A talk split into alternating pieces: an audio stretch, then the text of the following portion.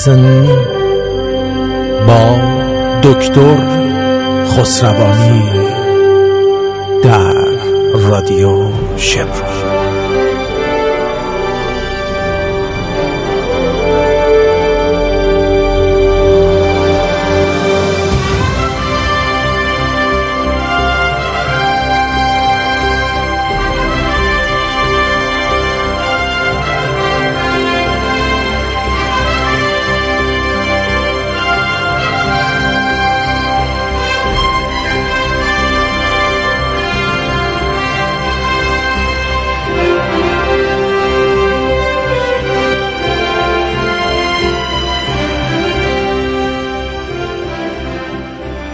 هزاران درود و سلام خدمت تو شنونده عزیز در هر کجای این سیاره زندگی ساز که هستی من آرتین پرتویان به همراه جناب آقای دکتر خسروانی در تاریخ 26 نوامبر 2017 روز یک شنبه و به تاریخ پنجم آذر 2576 ایرانی. درود و سلام دارم خدمت شما جناب دکتر خسروانی عزیز.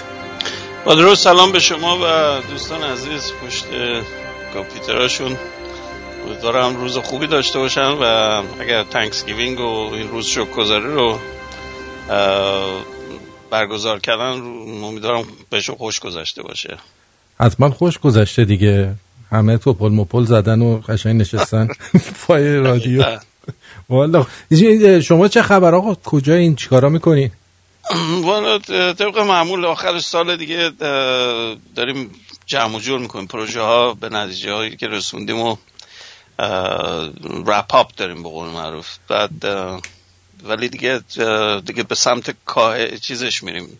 سلو داون داریم. برای اینکه ماه دیگه دسامبر تقریبا پروژه ها تو حالت تعلیق میره. بعدم تعطیلات ژانویه هست. برای همین پروژه های بزرگ و معمولا تو دسامبر دیگه کسی کاری نمی‌کنه. چه دولت چه کمپانی های بزرگ معمولا چیز میشن. الان سنا رو هم اگر نگاه کنین دارن کاراشو می‌کنن که زود یه چیزی رو تصویب کنن قبل از پایان سال. برای که دیگه همه چی کند میشه این به این مرحله که می‌رسیم. برای شما هم خوب میشه این مالیات ها رو کاهش بدن یا نه؟ یا شما از اونایی هستین که وضعتون خوبه مال شما زیاد میشه متدی که این ارائه داده چندان این که ارائه نداده که سنا سنا ارائه داده. برای کورپریت ها می‌خواد کم کنه. این خیلی مهمه. چون امریکا 35 درصد ظاهرا نسبت به کشور دیگه متفاوته. بیشتر اینجور ادعاشونه. البته خب برای برای middle 20 درصد. خب البته اینجوری اون corporation ها وقتی که بیان داخل کشور شغل به وجود میاد income tax هایی که داده میشه اونو پوشش خواهد داد. ممکن بله ممکنه ممکنه نه به دلیل اتوماسیون. برای اینکه شما یه کمپانی corporate رو در نظر بگیرین هدف اصلیش این نیست که employment داشته باشه. هدف اصلیش اینه که به stock به stock پول برگردونه. حالا اینو از طریق اتوماسیون اگر بتونه انجام بده اون پولی رو که saving ی که از tax می‌گیره رو صرف کار اتوماسیون می‌کنه نه الزاما صرف employment البته یه دلیل دیگه هم اینه که چندین billion دلار پول آمریکا یعنی از طریق همین corporation ها توی خارج از آمریکا بله و اون پول وارد سیستم خواهد شد چون میارن پولشون رو امریکا وقتی که ببینن tax ش پایینه. اون البته اون regulation بحث دیگه یه چون اگر که اون کارو بخوام بکنم اونجا tax اصلا نداره. خیلی از این کلکایی که می‌زنن اینا اصلا tax نمیدن. برای شما 20 درصد tax هم براشون اضافه است. درست. تا بتونن کلاه می‌ذارن تو سیستم این بایپسش می‌کنن که برن یه دیگه سرمایه‌گذاری اون یه مشکل اساسی روی چیز مسئله همین سیستم کپیتالیسم چیز بین global ه که شما برات ملیت یا کشور دیگه مطرح نیست. در اون مقیاس به صورت عمومی فکر می‌کنیم. به صورت یک کورپرات سطح بین المللی. اینه که من دقیقا متوجه نیستم. این ادعای این آقا و سیستمش اینه که می‌تونن هندل کنن این کمبود پول. ما یک عالمه بدهی داریم. اگر بخواد تکس رو کم بکنه من نمی‌دونم پول رونوش از کجا می‌خواد بیاد. این سواله. تو زمان ریگان ریگان این کارو کرده و دقیقا اون تکس رو که کم کرد اون 7 سال بعدش واقعا دوران دوران طلایی آمریکا از نظر پول در آوردن مردم بود. حالا باید ببینیم این دفعه چه جوابی میده. بله باید دید چی میشه. ولی در مجموعش می‌تونم بگم ما الان در وضعیت اقتصادی الان بحرانی به مفهوم 2008 نیستیم الان. بله. الان یه دوره تقریبا ترند مثبت داریم. ما اگر برین stock رو نگاه کنیم stock market خیلی تغییر کرده. الان اونم دلیل دلیل اینکه stock market میره بالا اطمینان و ثبات کشوره. و اگر کشور به یه ثبات short term بله. long term بله. که شما میفرمایید short term ه بله. long term ش بعد شما اقتصاد رو بسازی اول که بتون رشد کنه. این همجوری با نوسانات کوچیک زیاد چیز اهمیت نداره. این ترندش مال ده ساله. دقیقا. این رشدش از همین دیروز نبوده. از قدیم داره رشد می‌کنه. از بعد از این کلپسی که داشتیم تو 2008 دیگه رشد کرده. همینجوری ماناتونیک اومده بالا. حالا یه نوسانات کوچیک هم می‌کنه. منتها مسئله این که بر اساس یک اقتصاد سالم اگر باشه کرش مثل دفعه قبل نداریم. یه چیز میشه. حالا این بحث انرژی که روز می‌خوام صحبت کنیم یه مقداری شامل این بحث هم میشه. حالا می‌رسیم بهش ولی در جالبه. بعد امیدوار باشیم که به حالت یه تعادل داشته یه حالت اقتصاد متعادل داشته باشیم. من که تمام خواستم اینه که حالا هر کی می‌خواد اونجا باشه باشه ولی هموطنام راحت باشن. چه تو ایران چه خارج از ایران بله. بعضشون خوب باشه. مشکلی براشون پیش نیاد. بقیه رو دیگه نمی‌دونم. حالا این که صحبت شد این آقایی که صاحب آمازون آمازون هست. اسمشون رو شما بله. فکر کنم بهتر از من بدید. جف بزوس جف بزوس. این الان رفته تو رده اول ثروتمندترین آدم اولین پولدار جهان الان. 85 بیلیون دلار ظاهرا استاکش در بعد توجه کنید. آمازون اولین کمپانی که از مرز یک تریلیون دلار گذشت این عدد اصلا قابل درک برای من نیست که یعنی شما چجوری؟ این دقیقا اینطوری بهتون میگم. این آقا از زمانی که من وارد امریکا شدم کارش شروع کرده. اولا تو ستاک بوده تو نیویورک کار خوبی هم داشته. یه چیز مثلا بوده هفت میلیون در سال درآمدش بوده. به عنوان انالیست. درست. بعد به رئیسش گفته ببین من یه ایده دارم یه چیزی در اومده به نام اینترنت. می‌خوام کتاب بفروشم. خب. رئیسش میگه ببین مگه دیوانه شدی تو؟ حقوق نیم میلیون دلاری داریم بهت میدیم آیندت کاملا مشخصه. یه وضع زندگی بی نهایت عالی خواهید داشت. من مریضی بری ول کنی؟ اینو بری دنبال نخودسیا. میگه نه آقا من من تصمیم گرفتم. با یه مقدار پول کم که سیف کرده بود بلند میشه از نیویورک بلند میشه میاد کجا؟ میاد سیاتل. هم جای ماست در واقع. و بعد 23 سال اینیه که می‌بینید که اصلا در تاریخ بیست حتی مورد علی بابای چین هم در مقیاس این نیست. با اینکه علی بابا یک بیلیون نفر مشتری می‌تونه داشته باشه پتانسیلی با این حال آمازون به مراتب درآمدش بالاتر و بعد در نظر بگیرین ایشون چند تا کار دیگر هم شروع کرده. یکی بلو اوریجن شرکت فضایی توریستی. بلو اوریجن که میفرستتون تو اوربیت برای تعطیلات. این آینده که این داره روش فکر می‌کنه آینده مثلا سی سال دیگه است. نه که فقط برای امسالش فکر کنه. یکی از حرفای بسیار طلایی که زده که من واقعا متعجبم که چطور به چه عقلش نشون میده چقدر هوشمنده. و بسیار آدم چیزی ها بگم تو خیلی سخت می‌گیره. ماکرو منیجره. یعنی شما اگر تو کمپانیش کار کنید پولتون رو زیاد به حقوق خوب میده ولی باید واقعا دیوانوار کار کنی براش. یه کرکتریه. یه آدم کاملا کمونیست دیگه. نمی‌دونم. نه می‌رسه به چیزاش به کارمنداش می‌رسه. نه می‌دونی برای چی من اینو میگم؟ برای این که این الکسایی که درست کرده. آه خب بله بله. این الکسا به جای اینکه به شما اطلاعات بده اون چیزی که ش... اونا دلشون می‌خواد نقطه نظراتی که شما رو دوست دارن بدونید و میده. خب؟ و چون از این کمپانی اومده بیرون دقیقا حالا ما یه چیزی هم برای اثباتش داریم با همدیگه می‌خوایم بشنویم ببینیم که آره. حالا اگر شد حالا توضیح بعدا بعد از اینکه شما پخش کردید توضیح باید بدیم راجع این سیستم مثلا یعنی چی؟ کلاود اصلا یعنی چی؟ دقیقا. و این سیستم اینترنتی یعنی چی دقیقا. شما وقتی این الکسیا رو می‌خری میاری تو خونه در حقیقت یه جاسوس رو یا یک ملوه رو با دست خودت میاری تو خونه خودت میکاریش. حالا بریم جلو ببینید چی میگن. اجازه بدید که بگم مثلا کی هستش؟ این آقای استیون کرادر هست با همکارش.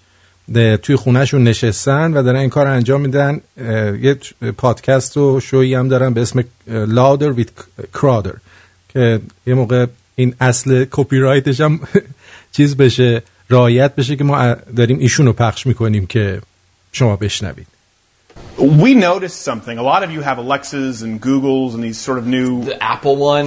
There's an Apple one? There's an Apple one. No, one. that's in every phone. They're glorified spyware. It's glorified malware that comes in a box. I did notice that it can be incredibly leading the more I experimented with it, with questions. Mm-hmm.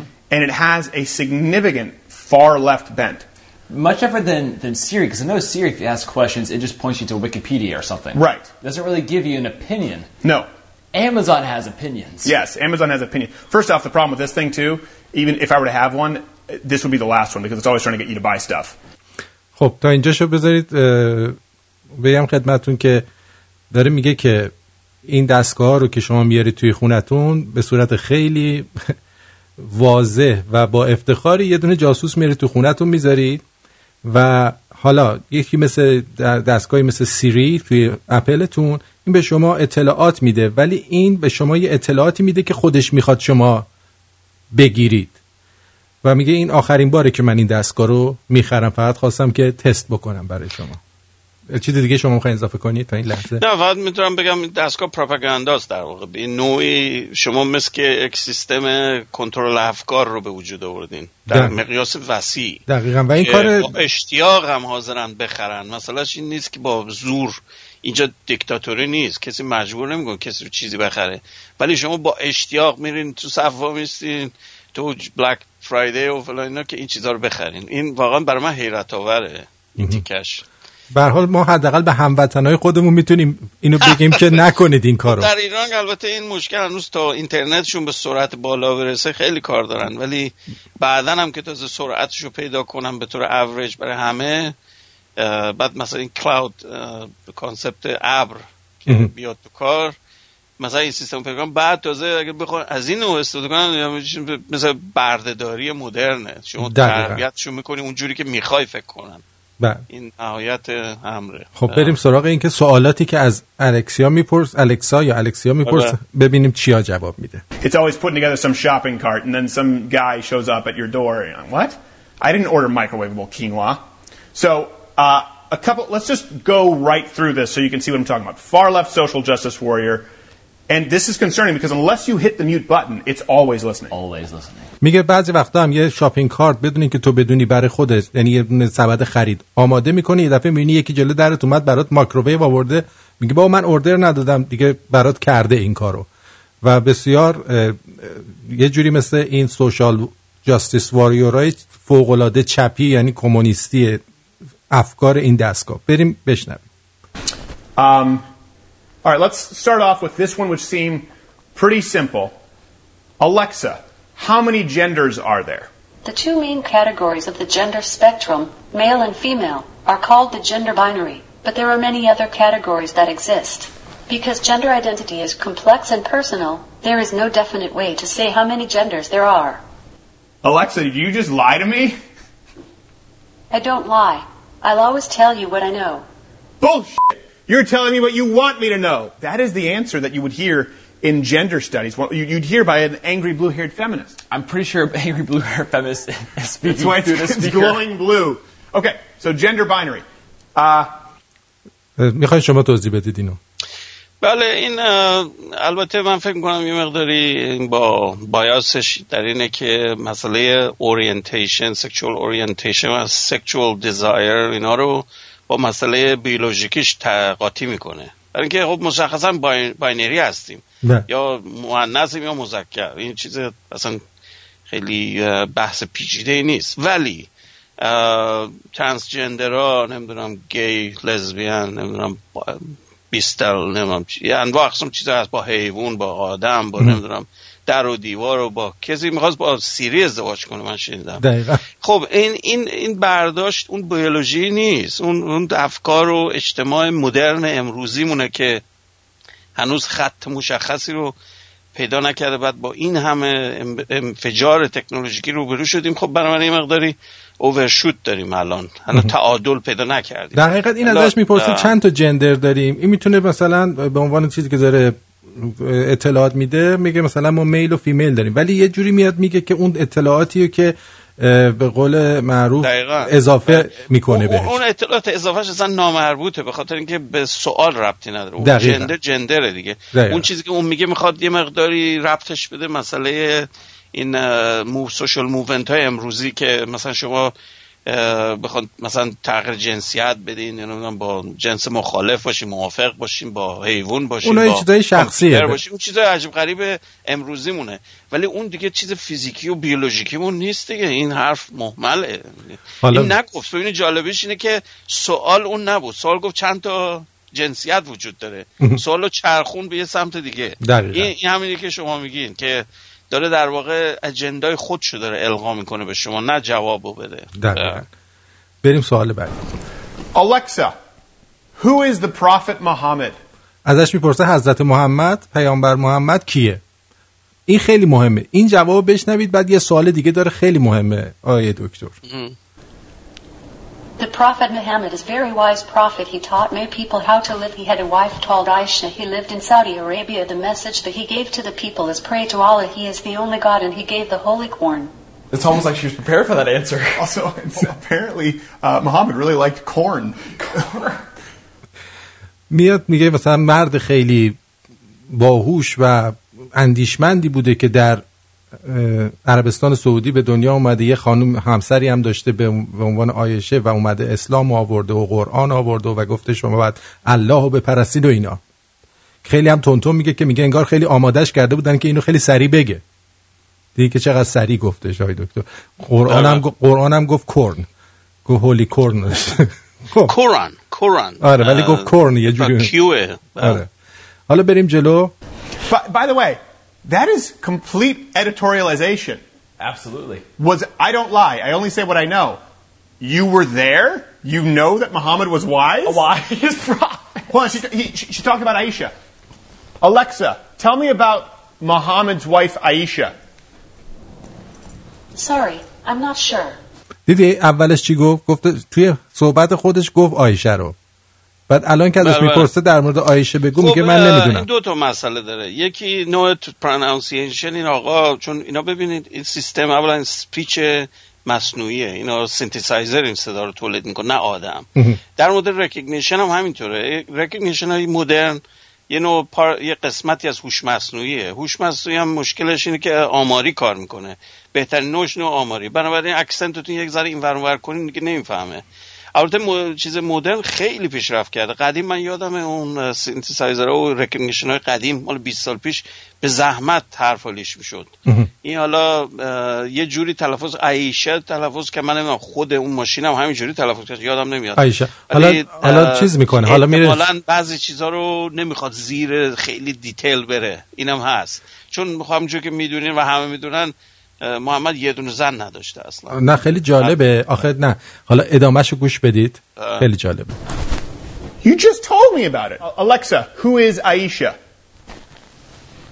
Aisha bin Abu Bakr died 678. Arabic transliteration, Aisha, she who lives. Also transcribed as Aisha, Aisha, Aisha, or Aisha. Turkish Isa, Ottoman Turkish A's, etc. The third wife of Muhammad. Okay, so we've established that she knows the third wife of Muhammad. Alexa, did Muhammad ever hit Aisha? می- بهش می- ازش میپرسه که تا حالا محمد آیشه رو زده یا نه Wife of Muhammad.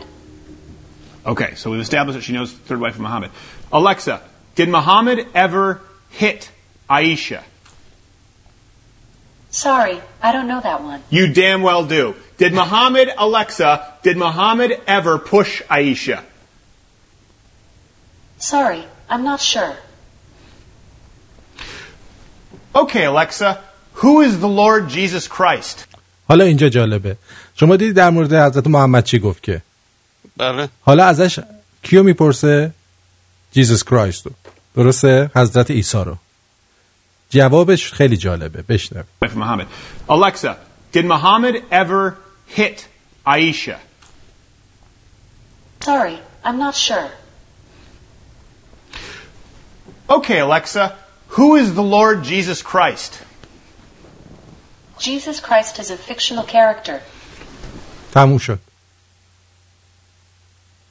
میگه یک Interesting. شخصیت داستانیه و اه، بعد آخه شما البته این خیلی جا داره برای صحبت ولی Jesus Christ Jesus Nazareth بگین یا Jesus Christ دو تا چیز مختلفن Jesus Nazareth یه شخص بوده که نجار بوده که در فرهنگ مسیحی به عنوان پیامبر یا پسر خدا جزو الگوی Trinity ه یعنی جزو سه‌گانگی ظهور چیز manifestation خداست.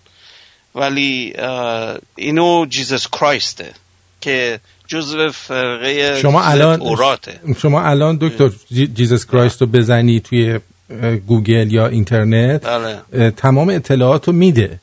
بله بله. متوجه این چی میگم؟ میگه نظرانی و اینایی که شما گفتی میگه. ولی این به عنوان چیزی که شما آوردی تو خونت و ازش اطلاعات می‌خوای بگیری نمی‌ذاره نه برمیداره میگه بایاسه. من همون اول گفتم. یه شخصیت. داستانیه. ولی برای حضرت محمد میاد کامل توضیح میده که خب، آدم وایزی هم بوده.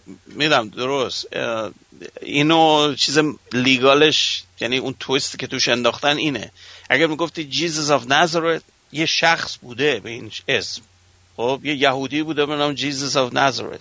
تو فلسطین Palestine الان یا. اسرائیل این شخص character خیالی نیست Jesus Christ به خاطر اینکه تداخل, تداخل داره با فرهنگ یهودی در فرهنگ یهود اونا منتظر مسیح هستن می‌دونین که اینا ام. تو تورات اصلا عنوان شده که بعد از موسی شخص به نام کرایست میاد نام پرگلیتا یا نجات دهنده که مسلمان های شیعه میگن این مهدیه. خب. این فرهنگ بوده. تو فرهنگ مسیحیت یک چیزی که میگه آقا اومد. 2000 سال پیش ظاهر شد و اومد و رفت. این یهودی ها میگن نه هنوز نیومده. خب؟ اینه که اون تیکش می‌تونین از نظر چیز منطقی بگین که آها این فیکشناله برای اینکه یه سری هم هستن اعتقاد یهودی میگن اصلا هنوز نیومده. بنابراین این concept Jesus Christ ممکنه fictional باشه. البته میگم اینا همش بازی های اکروباتیک حقوقیه که بخوای اینجوری بحث کنید ولی هر آدم هر به قول ما بی سوادی می‌دونه Jesus Christ کیه. رو. اینترنت بزنید ببینید چند تا وبسایت میاد. اینه که کاملا این حرف به نظر من یه حالت خیلی جالبه. که مثلا فقط تو سه کلمه The fictional character. تموم شد. این خیلی جالب. تمومش کرد. ما تا جالبی می‌دونی من نکردم این کار دستگاهشو من نمی هیچ وقت نمی‌خرم. ولی اگر استفاده کردی اگر دوستان گوش میدن زدن بزنن جیزس آف نظرت.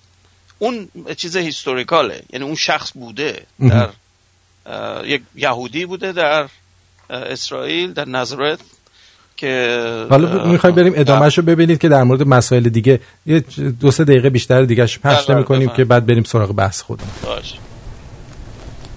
The Alexa, what is Palestine? اینجا رو گوش کن Palestine, officially the state of Palestine, is a de jure sovereign state in the Middle East claiming the West Bank and Gaza Strip with East Jerusalem as the designated capital, although its administrative center is located in Ramallah.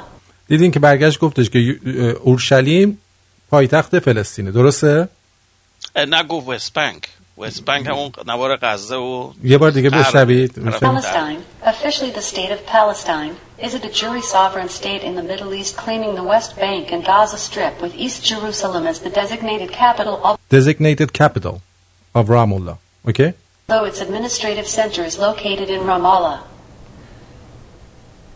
Alexa, where is Jerusalem? Jerusalem is the capital of Israel.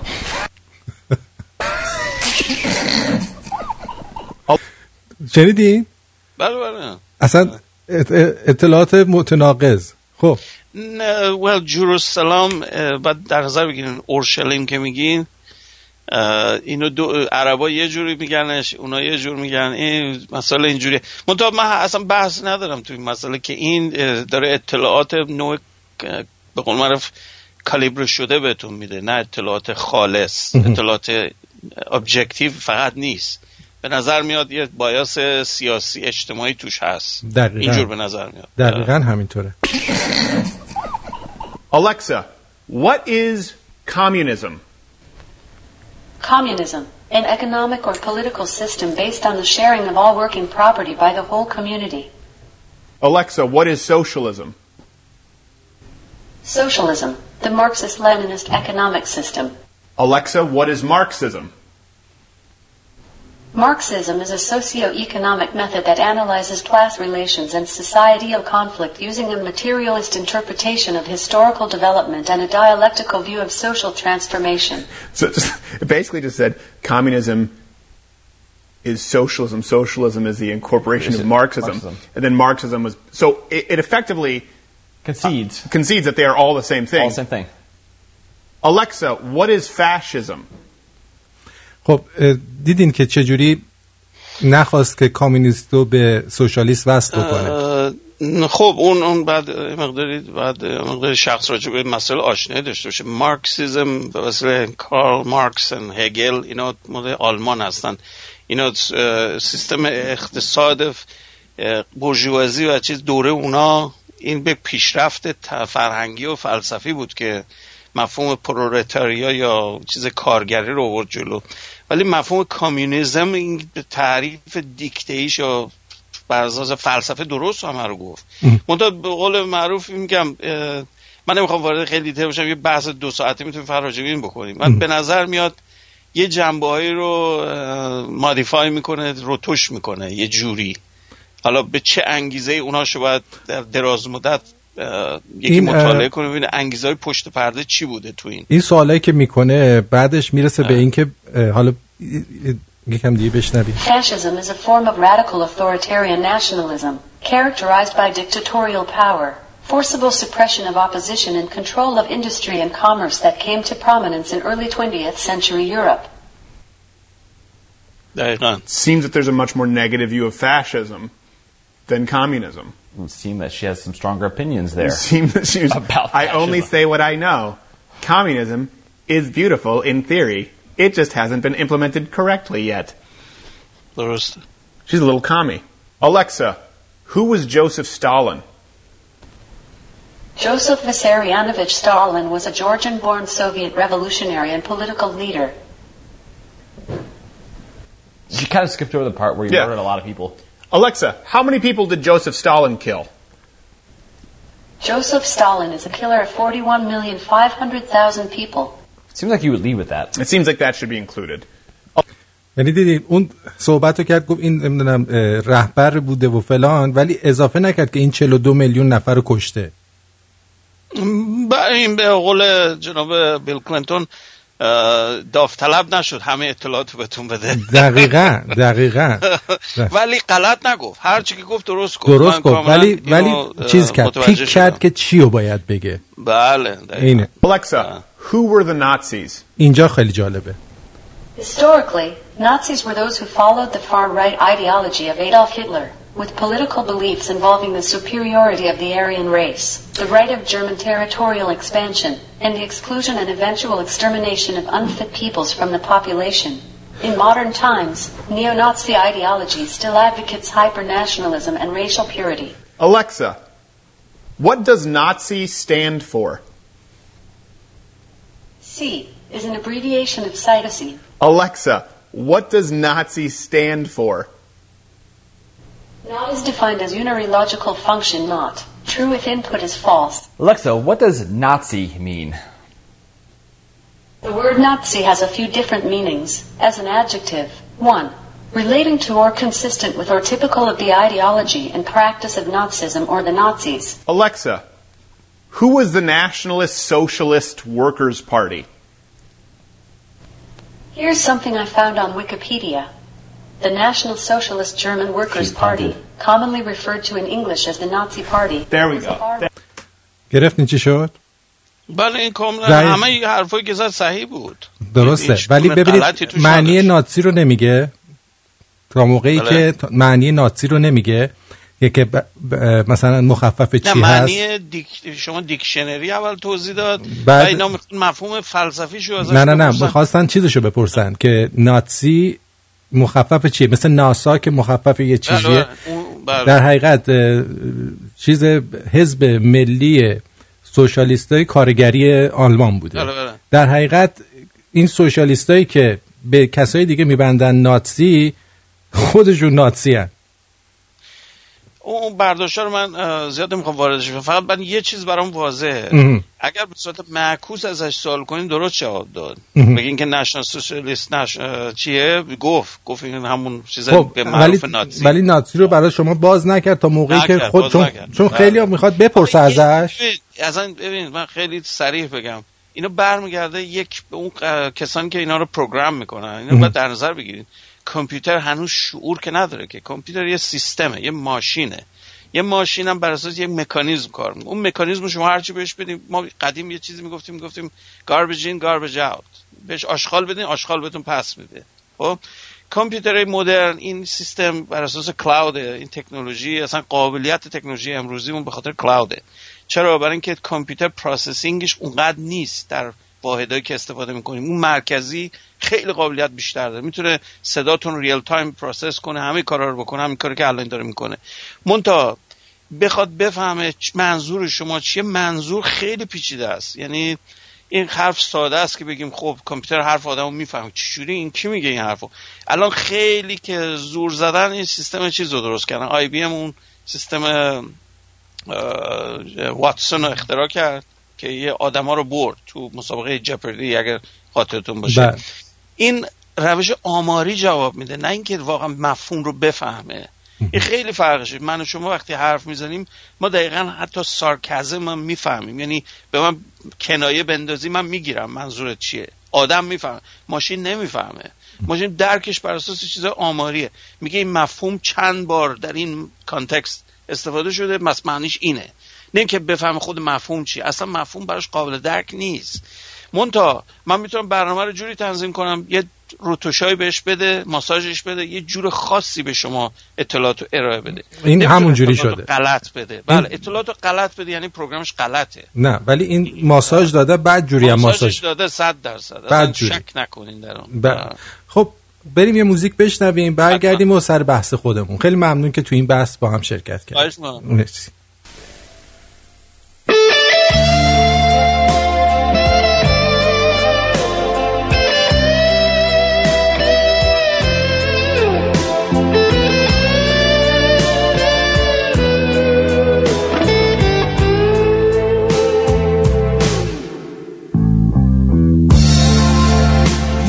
So easy to give my heart away. But I found out the hard way there's a price you have to pay. I found out that love was no friend of mine. I should have known.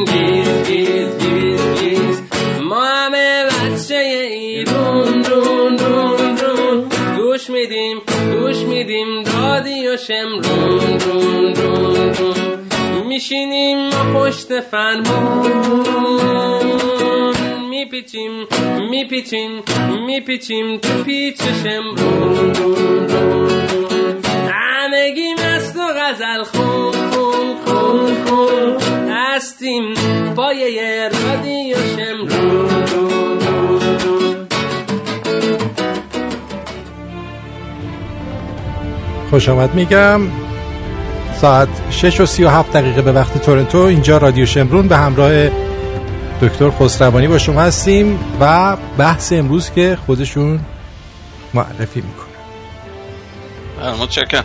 البته اول اول از حالت احساسی آهنگ پخش کردیم بعد بیام بیرون چون بسیار اه، عجوبه ای بود این آقای مور گری مور. البته متاسفانه فوت شد سال 2011 ولی کارهاش یک کارهای کلاسیکه و میشه گفت در یک حالت عرفانیه. اصلا با اینکه خیلی خب به نظر من سقیله برای خیلی از سنتگیرها که مثلا گیتار برقی رو به چیز بدونم ولی به نظر من ابزار مهم نیست. اون حالت احساسی طرف که در چه نقطه‌ای قرار گرفته که همچین چیزی بسازه همچین قطعی به نظر من اون نماینگر اینه که در کجاست از نظر عقلی و از نظر عاطفی و عرفانی. برای من که خیلی فوق العاده است. حالا نمی‌دونم نظر شما چیه. منم حال مشابهش کم بوده مثل این آقا یا بی بی کینگ مثلا. خیلی محدودن. بگذاریم بحث امروز من حس کردم شاید جالب باشه زمانی بگذرونیم برای مفهوم انرژی مصرف انرژی و بحران انرژی که در پیش داریم به خاطر جمعیت و آینده حمل و نقل. چون حمل و نقل قسمت عمده از انرژی مصرفی جهانه. به درست خصوص اتومبیل یا هواپیما. اینه که اول باید اشاره کنم که چه مشکلاتی هست چه محدودیت هست. بعد تاثیرات اجتماعی محیطیش چیه؟ که اینا معمولا به صورت خیلی غیر ابجکتیو و بایاس. هر کسی یه نظر میده مثلا قضیه الکسا که شما فرمودین. برای اینکه حقیقت محض اینه که آزمایشیه. حقیقت که محضی که ما می‌فهمیم. حقیقت محض مطلق مفهوم فلسفی وجود نداریم اینجوری که در دوران امروزی ما درک علمی داریم می‌دونیم حقیقت محض فلسفی مفهوم نداره اصلا. تنها حقیقت که وجود داره حقیقت تقریبیه که اونم ناشی از مشاهده مستقیم نه از نظر.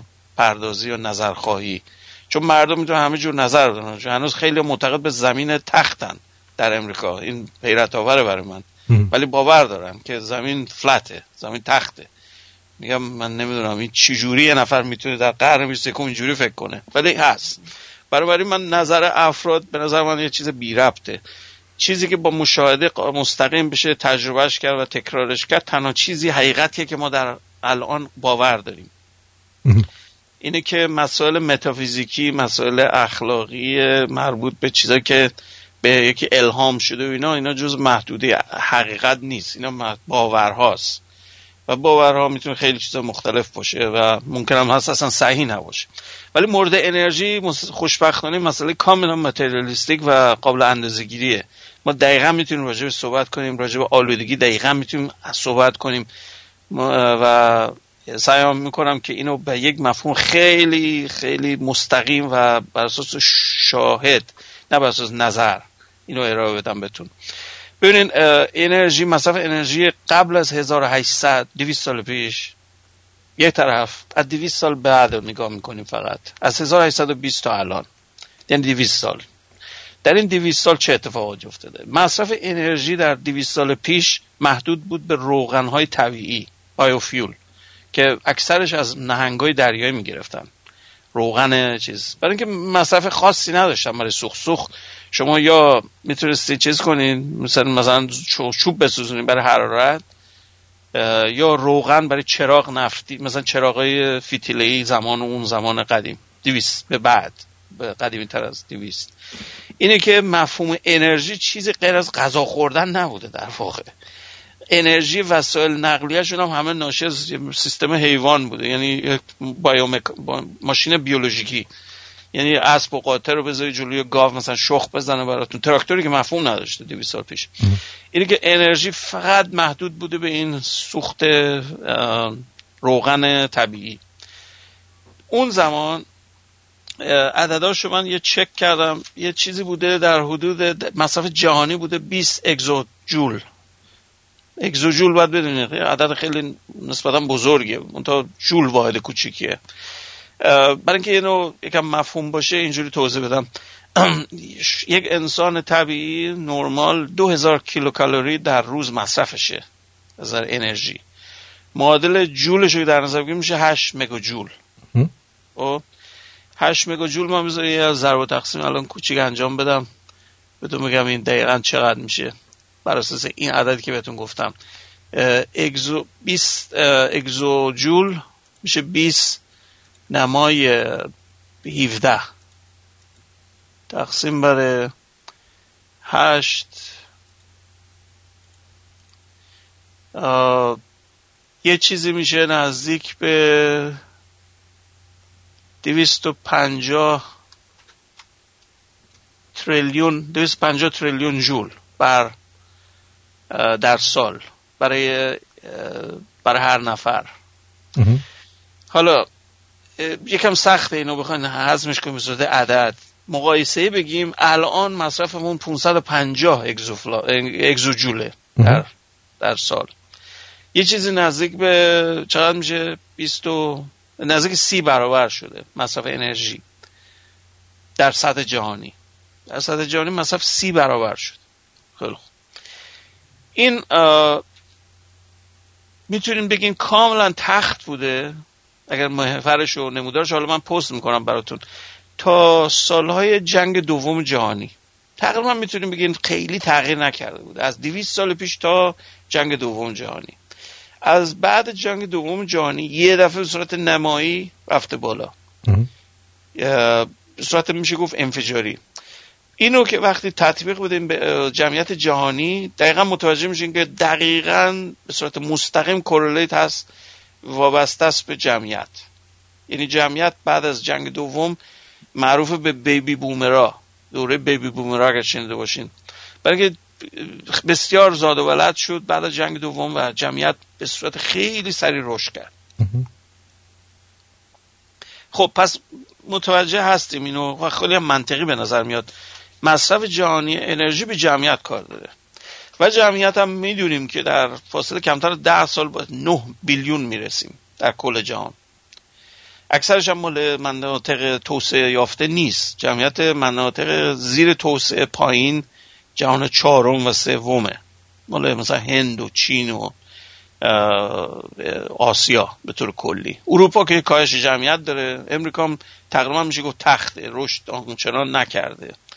اینه که آینده جمعیتی بیشترش در طبقه محروم و طبقه پایینه. اینه که البته یه نکته هم یادم نره بگم. چین تنها منطقه که یک رشد یک نواخت انرژی داشته. با اینکه جمعیتش تقریبا ثابت بوده برای مدت ها به خاطر پالیسی که دولت چین داشته خیلی کنترل کرد جمعیت رو. ولی مصرف انرژی هم به طور یک نواخ رشد کرده. از یه سری عددا رو چک کردم اونم از ده گیگوژول بر فرد به سال رسوندنش به هفتاد.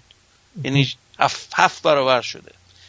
امریکا برای همین مدت 50 سال تقریبا فلت بوده هیچ بین 320 تا 350 اروپا بین 150 تا 170 تمام بقیه دنیا بین 50 تا 70 یعنی نشون میده همین چارت که نگاه کنین که دنیا رشد کرده امریکا و اروپا تقریبا ثابت موندن. و هنوز هم که هنوزه امریکا یه چیزی بوده پنج برابر بقیه دنیا مصرف انرژی داره. یعنی ما یه طرفیم بقیه دنیا یه بر دیگه خب از نظر انرژی. دلیلش هم واضحه. دلیلش اینه که ما مصرف انرژیمون قسمت عمدهش ناشی از حمل و نقل به خاطر اینکه اینجا به طور متوسط یک امریکایی یک و یه دهم یک و دو دهم اتومبیل داره در جمعیت برای 300 میلیون آدم. در چین فکر کنم هر 20 نفر یه نفره. یعنی بخوان اونا مثل امریکا زندگی کنن ما بعد ببوسین بذارین کنار. این کره زمین دیگه فاتحش خونده میشه دیگه. بخوام اونجوری مثلا SUV را ببرن. SUV اصلا یک سیستم افیشن نیست. در اروپا همچی کاری اصلا نمیشه. شما یه چیز مثل جیپ یا بگیم مثلا SUV های امروزی که معمولا هفت نفر تو جا میشن. موتورشون هم معمولا یه چیزی بالای سه لیتره. اگر بخوان اینجوری رانندگی بکنن اینا مصرف سوختشون مثلا یه چیز وحشتناکی میشه. امریکا این کار رو داره می‌کنه قسمت و قسمت عمده از انرژی دنیا مربوط به امریکاست. مصرفش. حالا این انرژی بحث انرژی پس مشخص شد که رشد بوده رشد اصلی توی چین بوده نه تو بقیه دنیا. بقیه دنیا تقریبا فلتن و امریکا و اروپا هم بالاترین نرخ دارن از نظر تولید انرژی و مصرف انرژی. البته امریکا دو برابر اروپاست از نظر انرژی. حالا بیاین نگاه کنیم به تقسیم انرژی. کجا میاد این انرژی؟ به طور عمده انرژی از انرژی فسیلیه در دنیای امروزی. از قدیم که نگاه کنم گفتم بایوفیول اولین سوخت تولیدی بوده در مقدار سنتی که از نهنگ و از این روغنایی که تو طبیعت میشه گرفت از سطح زمین. و اینم اشاره کنم این خیلی نکته کلیدیه اینجا بعد حتما دقت کنین بهش. سوختی که از رو سطح زمین باشه مشابه تنفس خودتونه. منظورم چیه این؟ تو چرخه کاربونی اگر چیزی از رو سطح زمین باشه به وسیله سیستم سبز دوباره جذب میشه تو سیستم. یه چرخه است. هیچ تغییری تو دیوکسید کربن نداره و مقدار کربن اتمسفری هیچ تاثیری نداره. شما حیوان آدم اینا همه چون گیاهان. اینا هیچ مشکل ایجاد نمی‌کنن. مشکل موقعیه که یک سیستم وارد این چرخه بشه که از یه منبع دیگه است. مثلا شما می‌دونید که اون چیزی که به عنوان نفت ما میگیم یا سوخت فسیلی. ناشی از میلیون ها سال تخمیر و تجزیه است در زیر لایه های زیرین زمین. مال دوره جوراسیک و کاربونیفر و ایناست قدیمیه. اینا وقتی پلاسیز شدن اونا در اون دوره کاربن سطحی بودن. منتها اینا جذب زمین شدن به صورت جامع تو خاک دفع شدن و تبدیل شدن به این هایی که امروز می‌دونیم که مصرف داریم. نفت معمولی تا بریم بالا تا بنزین و آکتن خیلی بالا. اینه که این مواد مدفون شده به صورت جامع کاربونشون منظورمه. در زیر زمین مخفی بوده. حالا در کی حدود 1900 دقیقشو بخوایم بریم نگاه کنیم. می‌بینید تقریبا 100 ساله 120 ساله ما به مفهوم نفتی وابسته شدیم. البته کشفش در قرن 19 هم بوده 1860 اونورا تو امریکا هم بوده زمنان تو پنسیلوانیا. اینه که مصرف صنعتیش تقریبا می‌تونیم بگیم مقارن شده با قرن بیستم. قرن بیستم قرن نفت بوده در واقع. خب؟ وقتی این به وجود اومد شروع شد یک انفجار تکنولوژی پیشرفت تکنولوژی و همه چی به وجود اومد. برای چی؟ برای دلیل ساده است. دانسیته انرژی در نفت بسیار بالاست.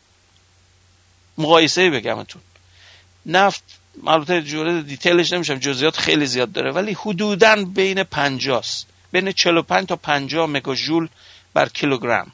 بخوام وزنی بگمتون این معادل چقدر میشه نسبی بخوان مقایسه کنین؟ شما یه باتری آخرین مدل باتری که مثلا تسلا داره به کار می‌بره برای اتومبیلاش. باتری lithium polymer یا lithium ion. خب اینا بهترین نوعش زیر سی سه دهمه سه دهم مگاژول. بر کیلوگرم. فاصله رو می‌بینی چقدر زیاده؟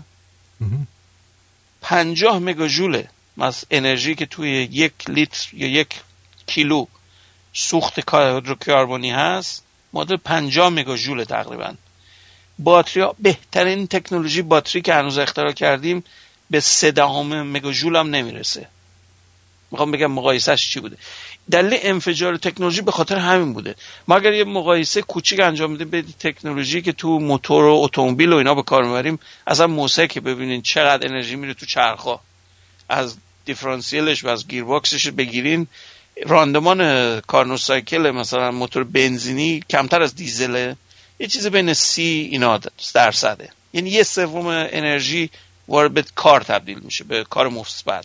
تا برسه به چرخ یه چیزی کمتر از 20 درصده. تا بخواد هولتون بده به جلو. regenerative هم نیست. وقتی ترمز بگیره و انرژی حروم شده. موتورهای هایبرید یا electric regenerative هم. می‌تونید ترمز که می‌گیریم برمیگرده 80 90 درصد انرژی برمیگرده تو باتریتون دوباره. حالا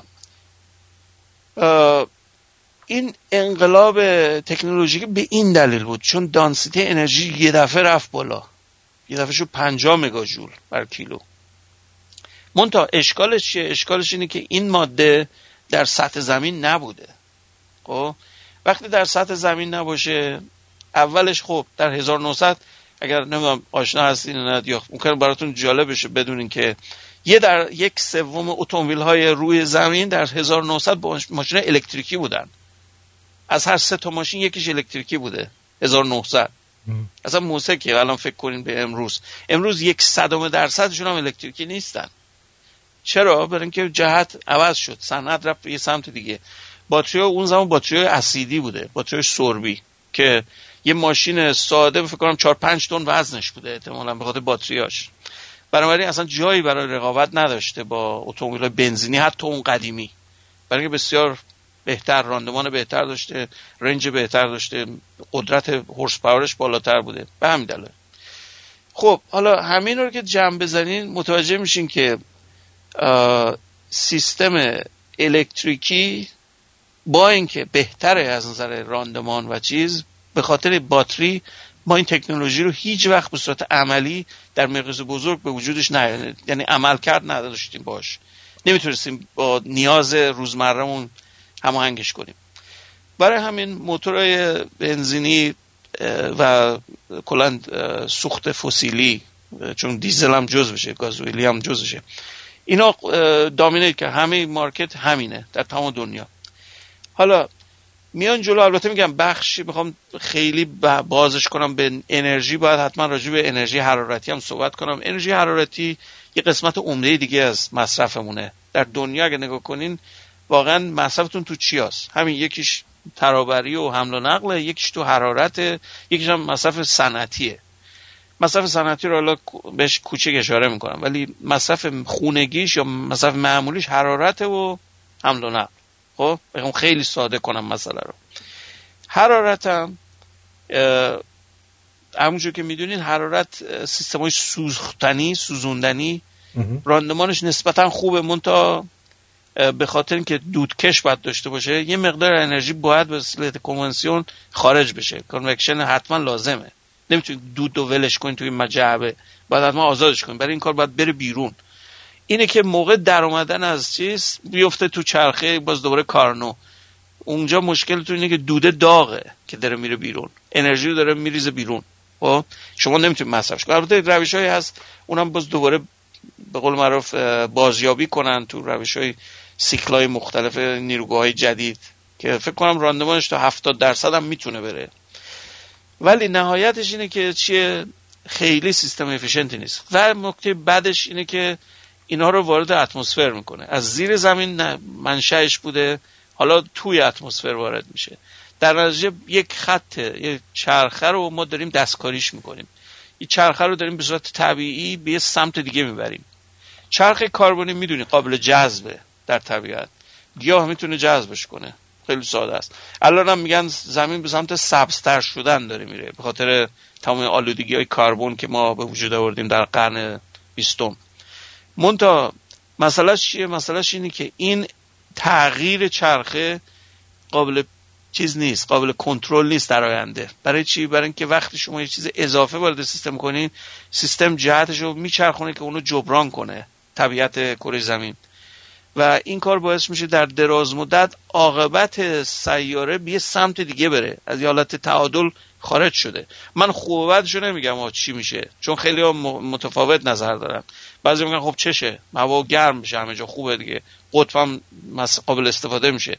کانادایی خیلی خوشبخت میشه از این لحاظ که قسمت عمده تریتوریشون قابل اصلا سکونت نیست. همونجور که می‌دونین. قسمت شمالی اصلا جمعیت ندارین جمعیتتون چسبیده به مرز امریکاست. تو پنجاه مایلی مرز امریکا بیشترتون زندگی می‌کنید درسته یا نه؟ بله. کانادا حتما آشنا هستیم با مثلا بله. به خاطر حرارت. حالا این حرارت بالاتر به خب چه اشکال یک سری اینجوری نظرشون. من البته میگم می‌خوام دوری کنم از این حالت های نظر دادنی. ولی حقیقت محض اینه که ما به خاطر واکنش ها و روش تولید انرژی به این سمت داریم چرخه کربنی رو می‌بریم. در حالت تعادل نیست. و این عاقبت باید خیلی بحث بشه و بررسی بشه که آیا نتیجه که میده برای جمعیت کل جمین کل جمعیت زمین مثبت یا نه؟ یا برای طبیعتمون؟ برای اینکه یه چیز واضح ما رو این کره فعلا هستیم. قرار نیست جای دیگه بریم. درسته؟ اینو باید به عنوان یه واقعیت قبول کنیم. نه تکنولوژیشو حالا داریم نه برای 100 200 سال دیگه هم نداریم احتمال زیاد. که بریم مثلا روی مریخ زندگی کنیم یا روی تایتان زندگی کنیم. این چیزای خیال پردازیه که خیلی ها میگن مثل همسال ایلان ماسک. من خیلی به قول معروف سرمایه‌گذاری تو اون زمینه نمی‌کنم. برای اینکه شما نگاه کنید شما اول اینجایی که دارین مطمئنین و فعلا حفظش کنین نمی‌خواد. به قول معروف اون پیشکش که بخوایم برین یه جای دیگه. و... من سوالم اینه. خب الان ایلان ماسک که همش دنبال اینه که ماشینای باتری درست کنه. درسته؟ بله برای اتومبیل بله. بله. و به این فکر نمی‌کنن که خب همین باتری ها بعد دفع اینا یه مشکل بزرگ آلودگی رو بعدا به وجود خواهد آورد. هم اون همین که نکته اصلی باتری ها و ماشین الکتریکی یه چیز دیگه است. یه کاریکاتور رو از من براتون پست می‌کنم بعدا. نشون یه ماشین دیزل یه ذره دود میده. یه ماشین الکتریکی اصلا دود نمیده چون زیرو میشنه ولی انرژیش با کابل وصل به یک نیروگاه کل زغال سنگیه که داره یه عالمه دود میده برق تولید کنه برای ماشین الکتریک. آخه ماشین الکتریک باید چارج بشه درسته نه؟ حالا من یه فکر دیگه دارم. کجاست؟ اون مهمه. حالا من یه فکر دیگه دارم. اگه به نظرتون جالب بود شما برید این فکر رو ارائه بدین. بعد حق حساب منم بدین. یادتون میاد که گفتید که تسلا یه چیزی درست کرده بود که برق رو بدون کابل چیز بکنن بله. ترانسفر کنن. حالا اگه ماشین این پایگاه هایی درست بکنن که به صورت اتمی نیروگاه اتمی که برق اونجوری درست بکنن و بله. این ماشینا با فرکانس این چیزا جور باشن و بله با بله. این نیروها به جای باتری با نیروی برقی که روی هوا هست حرکت بکنن بله این به یه نوعش هست الان. آره. این البته برای قطار بیشتر استفاده میشه. قطار اگر آشنا باشین این روش القای الکتریکی یه ایده دیگه هم هست که احتمالاً یک اختراع. اتومبیلتون از یه مسیر خاص عبور می‌کنه تو جاده. تو منطقه از جاده کویل های الکترومغناطیسی هست زیر زمین. و؟ کف ماشینتون عین دندون مسواک دندونتون. نمیم استفاده می‌کنین یا نه؟ مال من برقیه. درست. وقتی می‌ذارین تو پاشنش پاشنش الکترومغناطیسیه. بدون که سیمی چیزی وصل باشه به صورت القایی باتری داخل مسواکتون شارژ میشه. درست. خب؟ عین همین حالت تصور کنید اتومبیلتون تو مسیر اتوبان داره میره می‌بینین به سمت ای داره می‌زنه چیزتون مصرف باتریتون. یه کم شده بود. میرین تو لینی که مربوط به چیزه مربوط به شارژه. تو اون لین تو اون فاصله که داره حرکت می‌کنین به صورت القایی انرژی رو منتقل می‌کنین تو باتریا دوباره. آره. recharge تون می‌کنین در حالی که دارین حرکت می‌کنین این concept این مفهوم هست. ولی من میگم باتری دیگه نباشه به اون صورت. پولش میشه این کارا رو بکنین تکنولوژی حرف business یا چیز دیگه است. business شما و پول سرمایه گذاری کنین. آیسلند همینجوری بهتون شما برین تشریف برین آیسلند. خیلی از این مراکز station های هیدروژنی دارن اونجا. که با برق ماگماست نه با برق solar. چون مثل مدار شماست. مدار شمالی هن. آیسلند خیلی بالاست. نور چندان نور خورشیدی ندارن تو زمستون. ولی ماگما دارن. چون زمین مستع چیز ولکانیک زیرشون.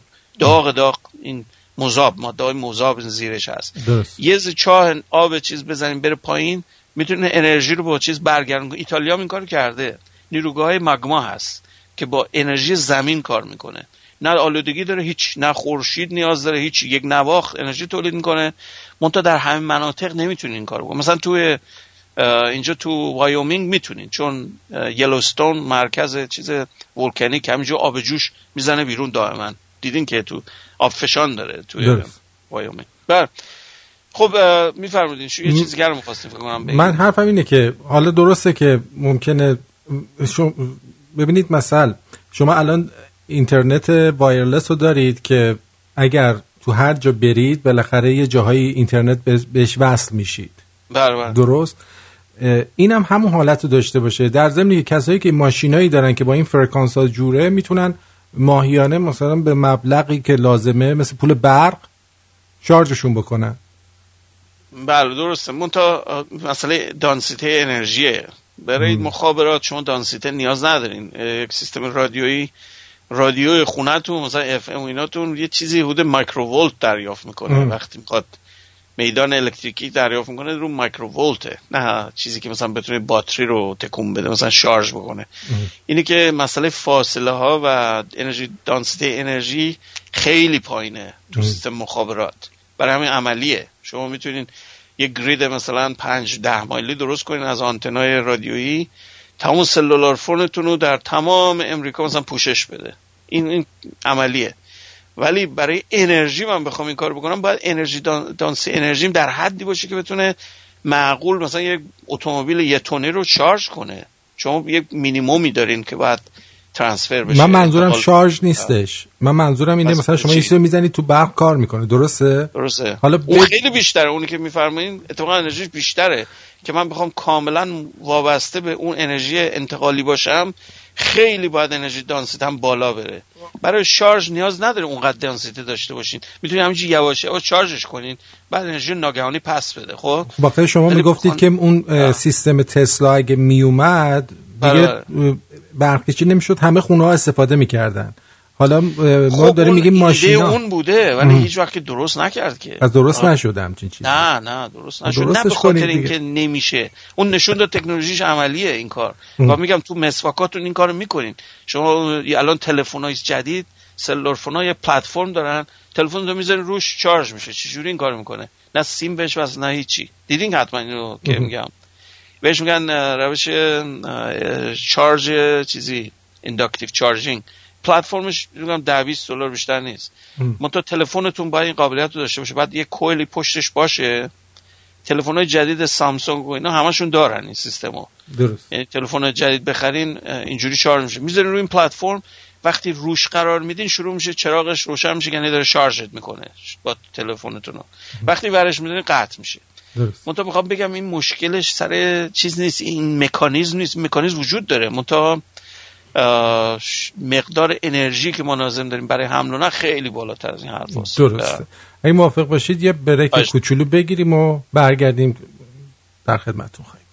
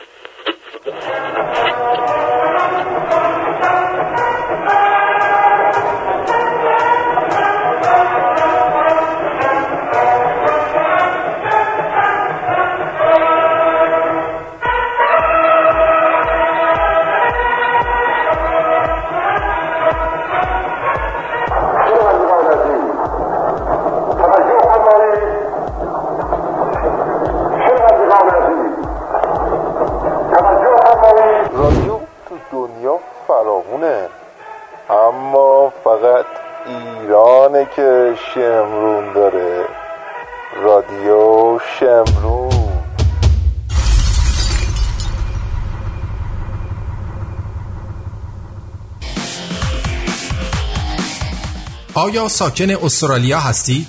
آیا سابقه دو سال کار در استرالیا را دارید؟ آیا سابقه سه سال کار در خارج از استرالیا را دارید؟ آیا در نقاشی، لوله کشی، بازسازی منزل، معماری، ساختمان و امور فنی مهارت دارید؟ و در آخر آیا می دانید می توانید با گرفتن certificate و license معتبر در بازار کار استرالیا موفق تر باشید با داشتن تجربه لازم در کارهای ساختمانی و خدماتی و ارائه مدارک معتبر حداقل دو سال کار در استرالیا و در بعضی مواقع سه سال کار در خارج از استرالیا ما قادر به کسب مدرک و یا ارتقاء آن هستیم. سرتیفیکیت درجه یک تا چهار و دیپلم معتبر. با آقای داریوش به شماره تماس 042 443 66 40 042 443 66 40 تماس بگیرید.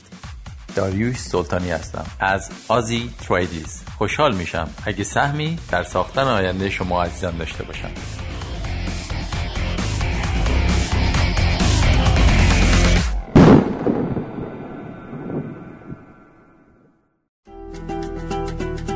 آندره قریبیان با سالها سابقه درخشان در خدمت هموطنان لس آنجلس و اورنج کانتی با تخصص در امور خسارات آب، آتش، تصادفات، ورشکستگی و انحصار وراست با کمترین هزینه و بهترین بازدهی. accidentinfoline.com 818 660 24 23 818 660 24 23 تمام مشاوره های تلفنی، ایمیلی و یا حتی حضوری رایگان می باشد. برای دریافت حداکثر خسارت با حداقل هزینه مشکل حقوقی خیش را به من مسپارید و به زندگی عادی خیش برگردید. متشکرم. آندره قریبیان.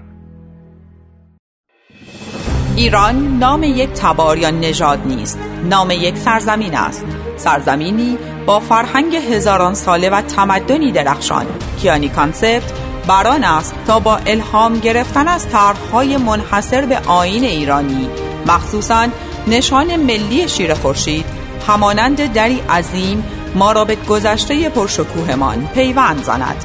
شما می توانید زیورآلات و محصولات دیگر را از گالری اینترنتی کیانی Concept خریداری نمایید و بخشی از تاریخ بی همتای ایران زمین باشید و هویتتان را به تصویر بکشید. برای خرید محصولات کیانی Concept به وبسایت کیانی مراجعه نمایید. کیانی Concept مرتزا تهمتنی مشاوری کاردان در امور بیمه های عمر از کار افتادگی درمانی و مسافرت. در خدمت هموطنان و همزبانان ساکن تورنتو. برای مشاوره رایگان و یک گپ و گفت دوستانه با آقای تهمتنی تماس بگیر. به شما اطمینان میدم که پشیمون نخواهید شد. اغلب ما از مزایای داشتن یک ادوایزر مجرب و دلسوز ناآگاهیم. حالا قهوه میل داری یا چای؟ تماس بگیر. 416 456 01 20 416 456 01 20 مرتزا تهمتنی پرایم سرویس انشورنس برای آینده چه برنامه داری؟ چه برنامه داری؟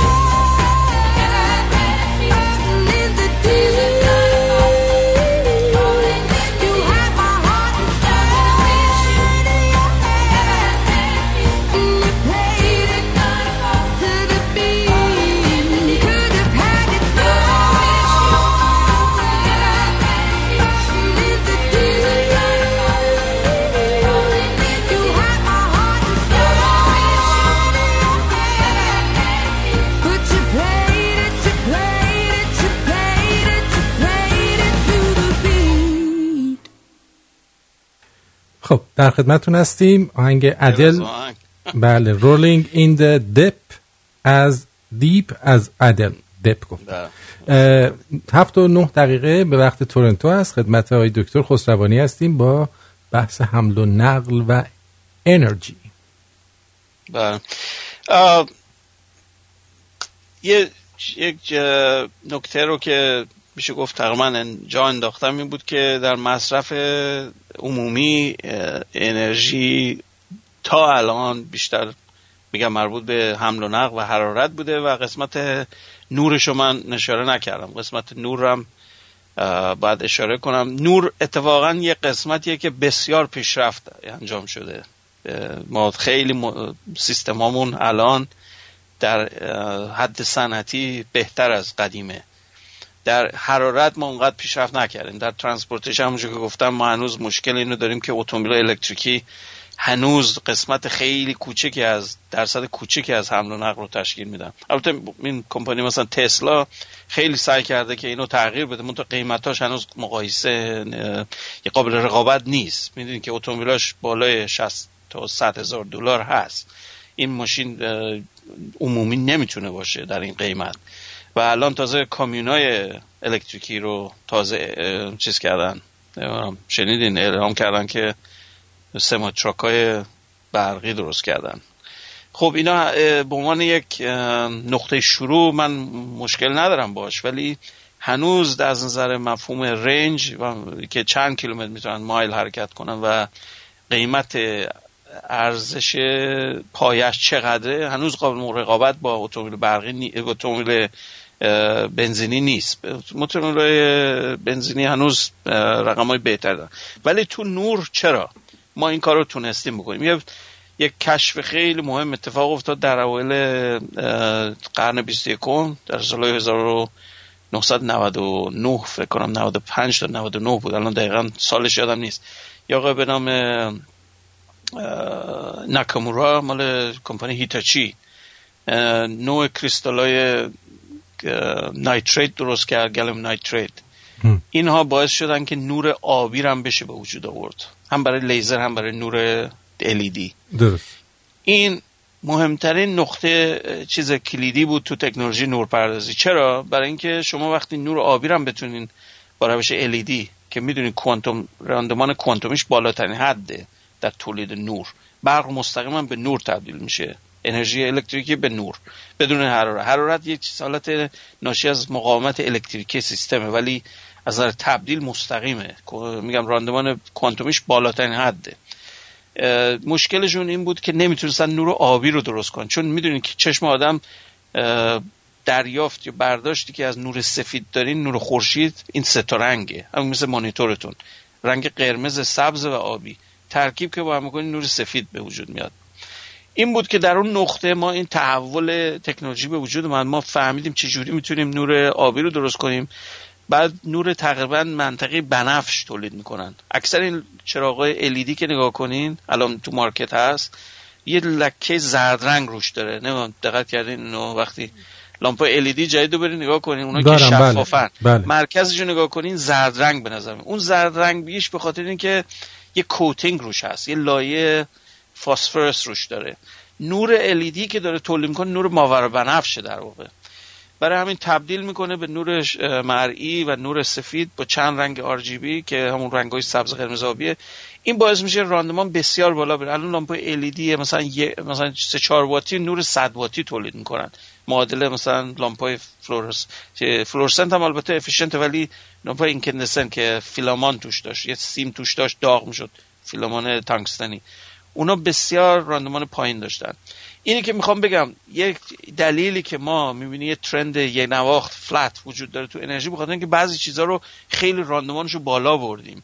با اینکه مصرف بالا رفته. الان شما نگاه کنید کامپیوتر هست لامپ هر جا رو می‌بینید نور هست چراغای مختلف هست ولی مصرف انرژی رو بالا نبرده. به خاطر اینکه می‌تونی شما خیلی زرنگ بازی در آوردیم سر نوع تولید انرژی یا چه جوری با چه راندمانی می‌تونیم اینو تغییر بدیم اتومبیل هم همینه. اتومبیل بهترین نوعش موتور بنزینی اگر خودشون هم نفله کنن نمی‌تونن از یه نرخی بالا بزنن. برای که محدودیت ترمودینامیکی توش هست. و راندمانش همونجور که گفتم یه چیزی بوده مثلا 20 درصد ایناست. معادل مایل پر گلون یا به قول تو اروپا و ایران بهش میگن هر لیتر بر 100 کیلومتر. تبدیلش هم دوستان بگم میشه 235 و 215 تقسیم بر مایل پر گلن این که بکنین بهتون میده چند لیتر بر 100 کیلومتر میرین. ماشین امروزی اینجا حدود سی هن. تو هایوی تو ترافیک 20 خورده یعنی مایل پر گلن یعنی معادل میشه 6 7 لیتر یا 11 لیتر بر 100 کیلومتر. یک موتور الکتریکی مثل تسلا مدل مثلا سی یا مدل اسش یا رودسترش اینا چیز بین 200 250 مایل پر گلن معادلن. یعنی میشه تقریبا یه لیتر زیر یه لیتر میشه 9 دهم لیتر بر 100 کیلومتر. از این عدد واقعا حیرت آوره اگر فکر فکر کنید یه موتور گازی فسقلی هم داشته باشیم بیشتر بر سوخت مصرف می‌کنه. تا اتومبیل تسلایی که از صفر تا 60 مایل در ساعت 100 کیلومتر در ساعت و در کمتر از 4 ثانیه می‌رسه به اون شت باز شتابش. می‌خوام بگم یعنی مقایسه متوجه باشین که چقدر راندمان بالا رفته. به یه سیستم الکتریکی ما تبدیل بکنیم همه چیمونو راندمان یه دفعه سه برابر میشه حدودا. خب؟ از نظر مصرف انرژی. منتها مشکل اصلی همه اینا اینه که محل چیز نداریم ذخیره سازی نداریم. و یه مشکل اینه که سرعت عمل مردم یک یک نوع به قول معروف اجتماعی به یه چیزایی ما عادت کردیم. وقتی میریم تو گس پمپ بنزین ما مثلا می‌خوام تو یه دقیقه سوخت بزنیم. درسته؟ یک بهش بگی مثلا دو ساعت باید اونجا وایستی که سوخت بزنی نمی‌فهمن. میگن نه قابل قبول نیست برام. به این دلیل که شما می‌بینید موتور الکتریکی ماشین الکتریک هنوز مسئله دارن. برای اینکه من نمی‌تونم سریعا شارژش کنم. خب؟ این یک چیزای مشکل اصلی مونه مشکل اصلی الان سیستم الکتریک که هنوز تو market نیومده به خاطر هم باتریش. موتور الکتریکی بسیار راندمانش بالاست. اصلا حتی ترانسمیشن لازم نداره. جعبه دنده نداره. این ماشین اصلا جعبه دنده نداره. مستقیما وصل به چرخا این مدل دیگهش بهش میگن هاب موتور موتور توی چرخه. بیجه اون قسمت دیفرانسیلش که اصلا دیفرانسیل وجود نداره. موتور داخل هاب چرخه. چرخ روش وصله. یعنی مثلا به صورت شافت اصلی وصل به چرخه. بهش میگن هاب موتور. خب؟ این یعنی ماکسیموم راندمان. دیگه از این ما مکانیکی نمی‌تونیم بهترش کنیم بعد تازه مسئله ایرودینامیکیش مسئله است که شما شکل هوا ماشین رو نمی‌تونید مثل هواپیما مثل لوله ای درست کنید. بعد آدم توش جا بشه. اینه که درک کوفیشنتش بالاخره از یه حدی کمتر نمی‌تونه بشه. ولی در مجموعش می‌خوام نتیجه گیریم این باشه که انرژی مشکلی که داریم اینه که تولید دانسیته انرژیمون محدوده محدود به فسیلیه سوخت فسیلیه در شاخه رینوبل که هایدرو باشه و باد و خورشید. هایدرو منظورم صده. انرژی پشت صد. آب رو جمع می‌کنین میره تو توربینا و میچرخونه. این هم زمان بهتون قدیمی نیست ها. این خیال می‌کنن خیلی قدیمیه.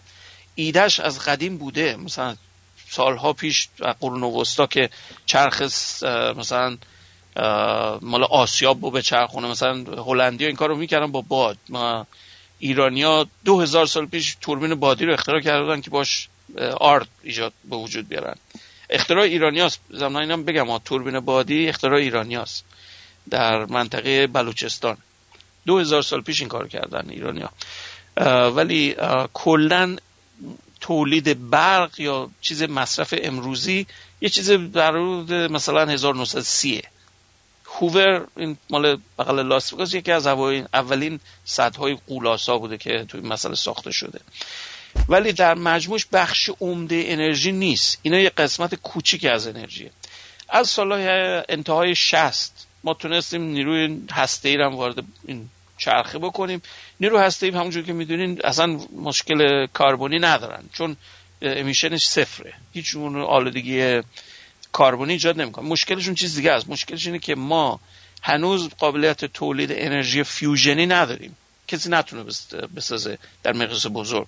در مقیاس کوچیکش هست. قبلا هم اشاره کردم که واکنش داخل خورشید رو تو دستگاه وجود بیارین. این خیلی کار پیچیده ایه ولی واکنش شکستن از نوع اورانیوم این خیلی از زمان جنگ دوم که رو هیروشیما خراب کردن بعدش شروع کردن ایده رو تبدیل کنن به منبع انرژی. و راکتورها میگم از حدود اواخر 60 اوایل 70 تقریبا میشه گفت به صورت صنعتی شروع شده. منتها به دلایل همین اشکال پسماندش خیلی مردم راغب نیستن به اون. جمعیت جهانی اکثرشون به این سمت دارن گرایش پیدا می‌کنن که انرژی را... نیروی هسته ای از نور شکستن هسته ای فیشن یه روش بسیار کثیفیه در نهایت. و یادتون نره برداشت مردم کلیده. چون اگر شما اگر صد بهشون توضیح بدین بابا ما تکنیک های فرانسوی ها 80 درصد انرژیشون هسته ایه و آلوده هم نشده. خبری نشدین فرانسه مشکل سوخت مثلا. واکنش مثل فوجیک فو... چی بود؟ مال ژاپن. فوکوشیما. فوکوشیما پیش بیاد. برای که منطقی که باش برخونه اونم می‌تونین یه جوری اه، به قول من مدیریت درست باشه میشه انجامش داد. منتها دراز مدتش اینه بله مشکل داره. اینکه این سوختا رو من کجا ببرم؟ سوخت رو مصرف کنیم برای ده هزار سال دیگه آلودگی ایجاد می‌کنه. اگر محیط تو محیط پخشش کنیم. چون حاصلات رادیواکتیو مواد سوختای مصرفی از بین نمیره. این همینطور فعال میمونن. اینه که مشکل این قسمت نیروی هسته تا موقعی که ما fusion رو به وجود نیاریم مشکله. ولی یک امیدواری هست و اون اینه که اگر fusion به وجود بیاد مسئله انرژی کلا upside down حساب میشه دیگه. برای اینکه مقدار سوخت پتانسیل سوختیمون برای نوع هیدروژن fusion یه چیزی برای چندین میلیون سال دیگه ما سوخت داریم.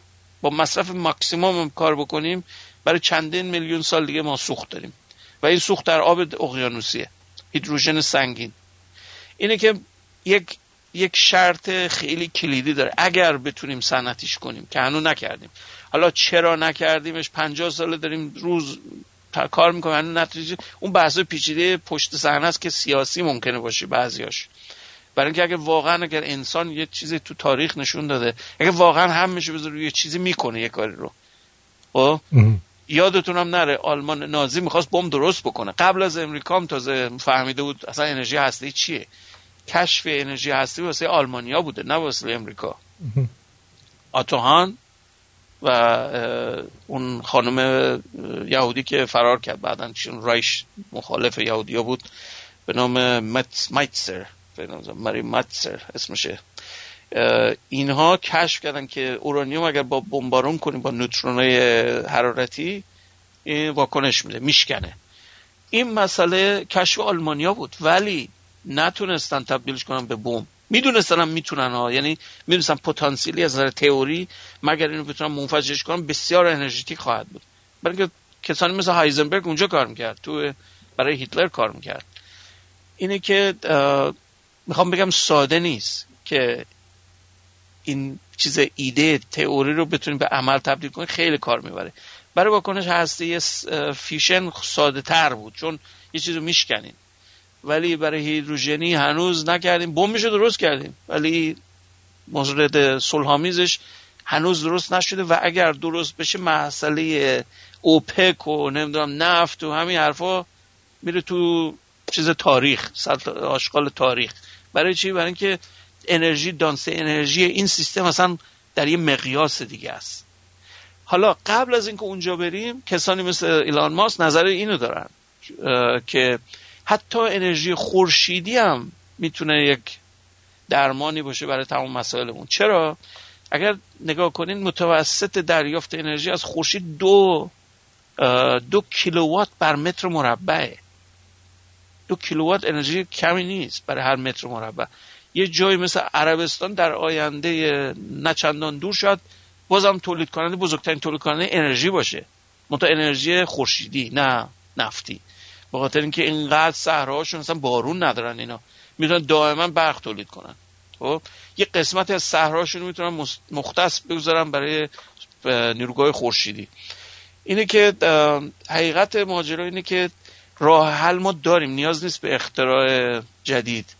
ولی مشخصا اگر این فیوژن مسئلهش حل بشه تمام این قضایی انرژی نار منتها من نمی‌خوام خیلی خوشبینانه برخورد کنم میگم با تکنولوژی امروزیمون اگر این روند رو بخوام ادامه بدیم این قابل به قول معروف اجرا نیست به خاطر حتمان داشت درود بر شما روی خط هستید آقای آرمین. سلام آقای دکتر سلام آقای آرتین امیدوارم خوب باشین. یه سوال تخصصی از شما داشتم. بفرم راجع به جنگ الکترونیک الکترونیک وارفر بله. شنیدین چون بله کارم کردین به قسمت های مختلفش هم سیستم بله. لیزر یکی از سوالای من اینه که به طور مثال الان خب ما الان تکنیک داریم که می‌تونن با هواپیما بمباران کنن و هر چیزی که الکترونیکیه یعنی با یه signal generator بزرگ توی specific frequency می‌تونن jam، jamming کنن یعنی و همه هم چیزها رو از کار بندازن هر چیزی که چی میگن؟ مدار الکترونیکی داره. حتی مدار دیجیتالی داره نه آنالوگ. متوجه میشین منظور منو به چه بله بله؟ من منتظرم سوالتون تموم بشه جواب بدم. بله بعد یه سالی بود که یه- تو جنگ یوگسلاوی این یوگسلاوا خوب زرنگ بودن. اینا یه میکروبوکس اوناش اونا شروع کردن باز کردن. روبروی موشکای چیز هواپیمای ناتو. چون اینا این بعد این اونا رو روشن می‌کردن که جلوی چیزو بگیرن بعد جلوی سیستم دفاعی حتی این, این, سوال من بود که توی مثلا میکروبوکس اون چه فرکانسیه که قسمت مثلا اینا رو اذیت می‌کنه سیستم هوایی رو بله. خب البته یه سری جزئیات هست که اونا اونا رو کسی در فضای عمومی ارائه نمیده. اونا چیزای نظامیه. ولی. کلیش جواب شما سوال شما اینه وقتی سوال میگین الکترونیک وارفر یا جنگای الکترونیک دو کتگوری هن، نه یک کتگوری. category اول اون گروه اول که جنگ الکترونیک میگین برای تخریب fidelity سیگنالتونه یعنی من شما اطلاعات براتون میفرستم از کامپیوترم برای telemetry برای ردگیری یا چیزی. من اگر دچار اختلال بکنم اون کاربردش از دست میده. مثلا هدفگیری دیگه نمی‌تونه. بکنه می‌تونه مثلا این این یه مسئله است. این تخریب نمی‌کنه یه destructive نیست. من فقط باعث میشم کامپیوتر رو مثلا هنگ کنه. خب صفحه بله اون. جمینگ یکیش یه حالته یکی دیگه بله. هم از تخریب می‌کنه. EMP. یعنی میسوزونه. بله EMP اشاره من یک چه برنامه قبلی من کرده بودم که مثلا EMP مسئله بسیار مهمتریه. به چه دلیل؟ برای اینکه میسوزونه. فیزیکی واقعا بله. داغون می‌کنه داخل سیستمو. و مدل مختلفش هست. مدل هم غیر اتمیش هست غیر هسته ایش که حتی بمبش هم ساختن. بهش میگن بمبای الکترومغناطیسی EMP بله. بام. خب؟ اینو تو عراق هم نمی‌دونم استفاده کردن امریکا استفاده کرده. ولی هست. ما داریم همچین سیستمی. یه بمب ضعیفیه. استفاده کردن بله, بله. انفجاری به اون مفهوم مثل بلاست نداره مثل منفجر بشه. ولی در نه. لحظه که اون واکنش اتفاق میفته یک برست شدید الکترومغناطیسی تولید می‌کنه. در یه رنج به خصوص هر مدار الکترونیک هر چی که سیم توش داشته باشه یک ولتاژ روش القا میشه. اون ولتاژ. به مراتب بیشتر از ولتاژی که اون سیستم بتونه هندل کنه. برای چیز تیپیکالش هم عددش رو بهتون بگم. میدان الکتریکیش بوده 50 کیلو, ال... کیلو ولت بر متره. یعنی چی؟ یعنی هر متری که شما طول سیم داشته باشین 50 هزار ولت روش بر اون لحظه کوتاه یه دفعه ولتاژ ایجاد میشه. و معمولا مدارا تنظیم نشده برای 50 هزار ولت. درسته؟ نه مدار. TTL 5 ولته یا کامپیوتر امروزی 3 ولته. خب سی پی شون مثلا اینقدر ولتاژ داره. اینه که شما یه دفعه 50 هزار ولت بهش بدی خب از داخل همه چی داغون میشه. ولی نوع بمب هسته ایش که اونم هست البته. اون امریکا اونو در دهه 60 تست کرد. اون باعث میشه که چی بشه؟ انفجار خارج از اتمسفره. بیرون از اتمسفر در 400 کیلومتری این بمب منفجر بشه.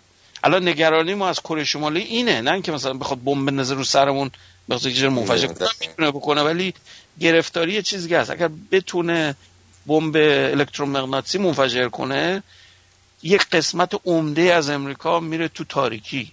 تاریکی منظورم نه فقط چراغاست تمام نه سیستم نه همه چی انرژی اون از بین میره. تا بخواد این جا بیفته ما تلفات خواهیم داشت تا بخواد جا بیفته بله. ما حداقل یک سال تا دو سال سیستم برقیمون از کار افتاده. تمام power system power distribution اون به هم میریزه. اینه که این مسئله خطرناکترین حالت چیزه. بدون اینکه صدمه فیزیکی به تو بزنه. چون خارج از اتمسفر شاک ویوش به ما نمی‌رسه. شاک ویوش یه چیز دیگه است فقط تبدیل میشه به امواج رادیویی در منطقه آینوسفر تبدیل میشه انرژی به پالسای تو منطقه رادیویی که تمام چیز الکتریکی هم اینا گرید رو میسوزونه. و اینه که باید خیلی روی مسئله ما من حتی میگم یه جلسه من رفتم در وزارت دفاع تو دی سی روی این بحث بود که این البته برای مورد نظامیش نبود برای مورد این بود که خورشید یه وقت یه انفجاری بکنه. چون می‌دونین یک اتفاق افتاده. بله خورشید هم بکنه چیز میشه. بله، سیگنال نوع- های تلکومونیکاسیون از کار میندازه. همه از کار میندازه. یه دفعهش توی کبک تو 2002 یا سه بود اتفاق افتاد. تمام مدارای برقیش رو سوزون بعد اوورلود کرد منطقه نورت ایست امریکا رو. مال ورمانت و نیو همشایر و بله خوندم من. چند روز اینا چیز بودن؟ این اصلا گیج بودن نمی‌دونستن چی شده اولش. بنابراین ما حتما لازم داریم که سیستمامون هار... به قول من میگن هاردنینگ یا سخت سازی کنیم. یه چیز کنیم که حفاظت میشه روش هست. سیستم بله تکنیک هست که شما به. صورت بله. توری های چیز دور دستگاهتون بله. توری هایی که به صورت اون, کیجشه بله. ولی منظور کلا روش هایی هست که بشه اینو کاهش داد. توی خونتون هم من به دوستان که گوش میدن این برنامه رو حتما تشویقشون می‌کنم این کارو بکنن. اگر ندارن حتما از نوع suppressor تو خونهشون به کار ببرن. برای کامپیوتر یا چیز حساسشون یه دستگاهی هست یه plug هایی هست.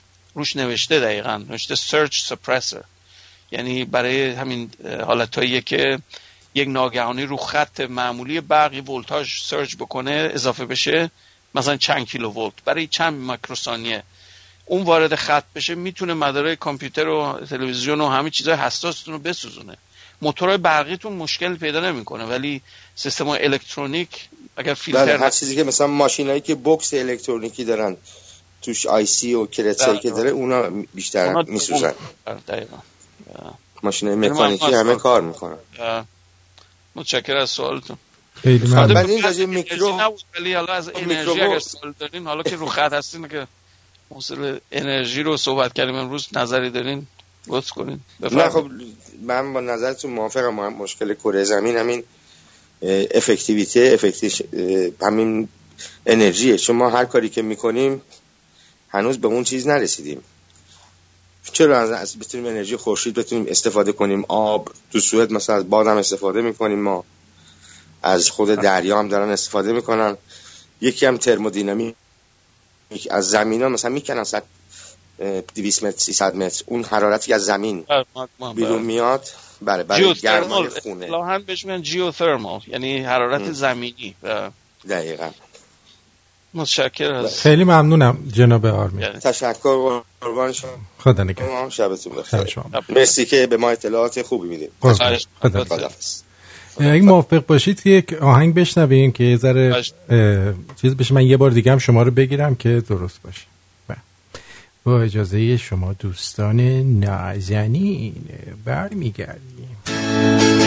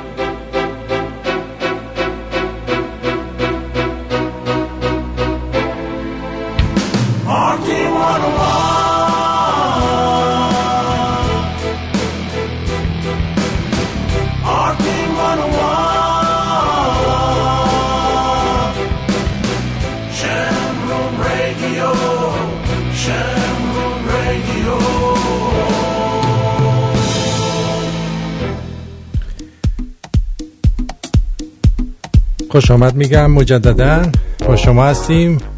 ساعت 7 و 37 دقیقه. به وقت تورنتو اینجا رادیو شمرون. در مورد بحث انرژی و حمل و نقل در خدمت های دکتر خسروانی هستیم. به دکتر در خدمتتون هستیم. متشکرم متشکر از آهنگ پری لیندو پری. یه چیزی رو یادم نره بگم لیندو پری آهنگساز شاعر برای ادل هم هست. این یکی از عجوبه های موزیک پاپ امروزه که به عنوان خواننده تو دهه 90 شاید مطرح بود ولی اه، سمسون و سال منه و بسیار کارهای بسیار قشنگ. این آهنگش هم حالا پست می‌کنم من دوست داشتن بله. دوستان اگر اجازه بدید چند تا سوال هم توی. قسمت اپلیکیشن هست. اول که خانم پریسا گفتن درود آرتین جان میشه از دکتر خسروانی در مورد زلزله کرمانشاه بپرسید و نظر ایشون در مورد طبیعی بودن زلزله یا اینکه به خاطر آزمایش سلاح بوده چیه بله من اینو قبلا اشاره داشتم اگر خاطرتون باشه قبل از این زلزله. که در مورد کره شمالی که می‌دونیم ما وقتی فعالیت هستی دارن همه متوجه میشیم که اولا با چه قدرتی اتفاق افتاده و تا چه حد بلوفایی که می‌زنه صحت داره. و می‌دونستیم که مثلا این چیز جدیدی که درست کرده به مراتب قوی تر از قبلیه. یادتون هست؟ درست. اینو اشاره کردم. این صدا من خیلی مثال ساده بهتون بزنم. وقتی شما صدای تو فرکانس مثلا سی پنج رو کیبورد پیانوتون بزنین من اون صدا رو با ویولون در بیارم یه صداست. من با گیتار همون صدا دارم یه صدا دیگه است. با اینکه هر همشون سی پنجن خب؟ همشون یه نوتن ولی از کاملا گوشتون می‌فهمی این صدای چیه. این خیلی ساده انگاری است برای من که یعنی که بخوام بگم که به مغز یه چیز میفته فوری ربطش بدیم یه چیز دیگه. این سیگنچر داره به قول معروف. این نیست که شما بتونی همجوری علکی ادعا بکنی یه چیزی رو. خب؟ طبق شواهدی که به اصطلاح در مورد این زلزله است و بهتون بگم نیازم نیست در محل باشه. در امریکا می‌تونم بهتون بگم اونجا چه اتفاقی افتاد. به خاطر انتقالش در سطح پوسته زمین ارتعاشات منتقل میشه. خب؟ می‌تونن نک- محل و مرکزش رو پیدا کنن. یک مرکز اپیسنترش معلوم میشه کجا بوده. شدتش معلوم میشه و نوعش هم معلوم میشه.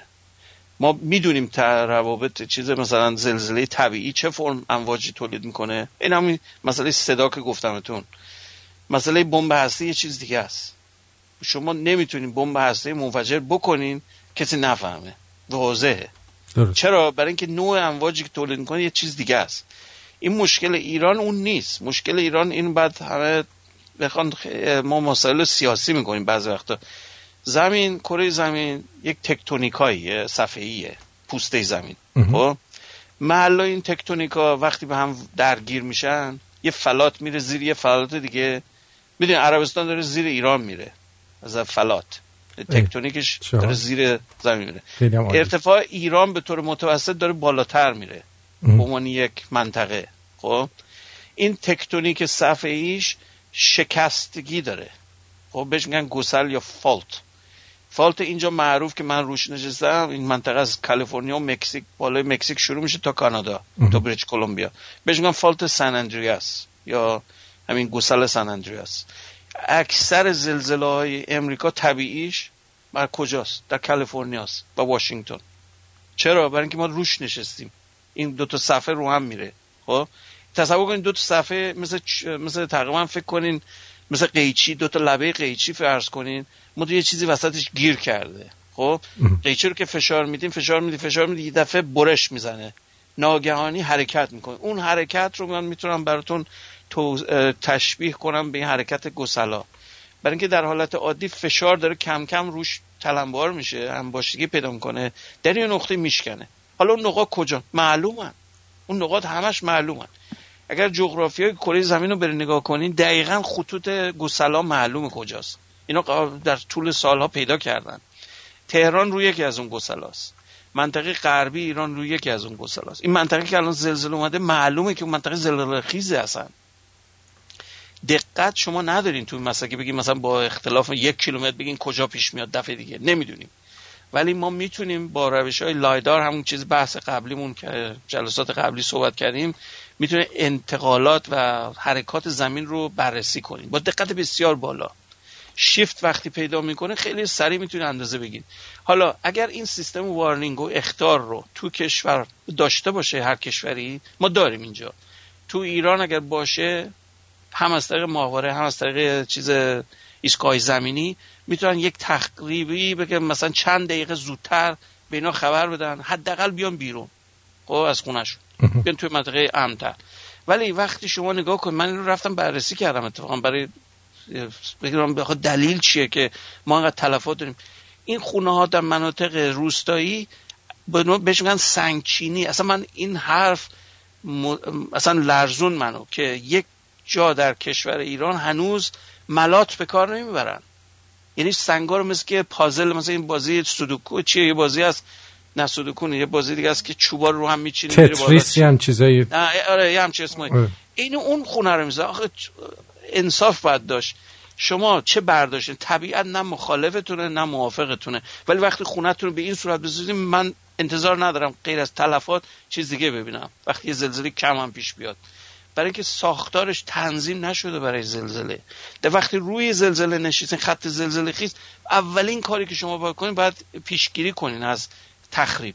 چرا؟ برای اینکه می‌دونین که کاری نمی‌تونیم بکنیم. ما در دنیایی نیستیم که هنوز بتونیم زلزله رو کنترل کنیم. ما باید خونه سازیمون در جای درست باشه و با ساختار درست. اگر این کار نکنیم نه طبیعیه که ما تلفات داریم.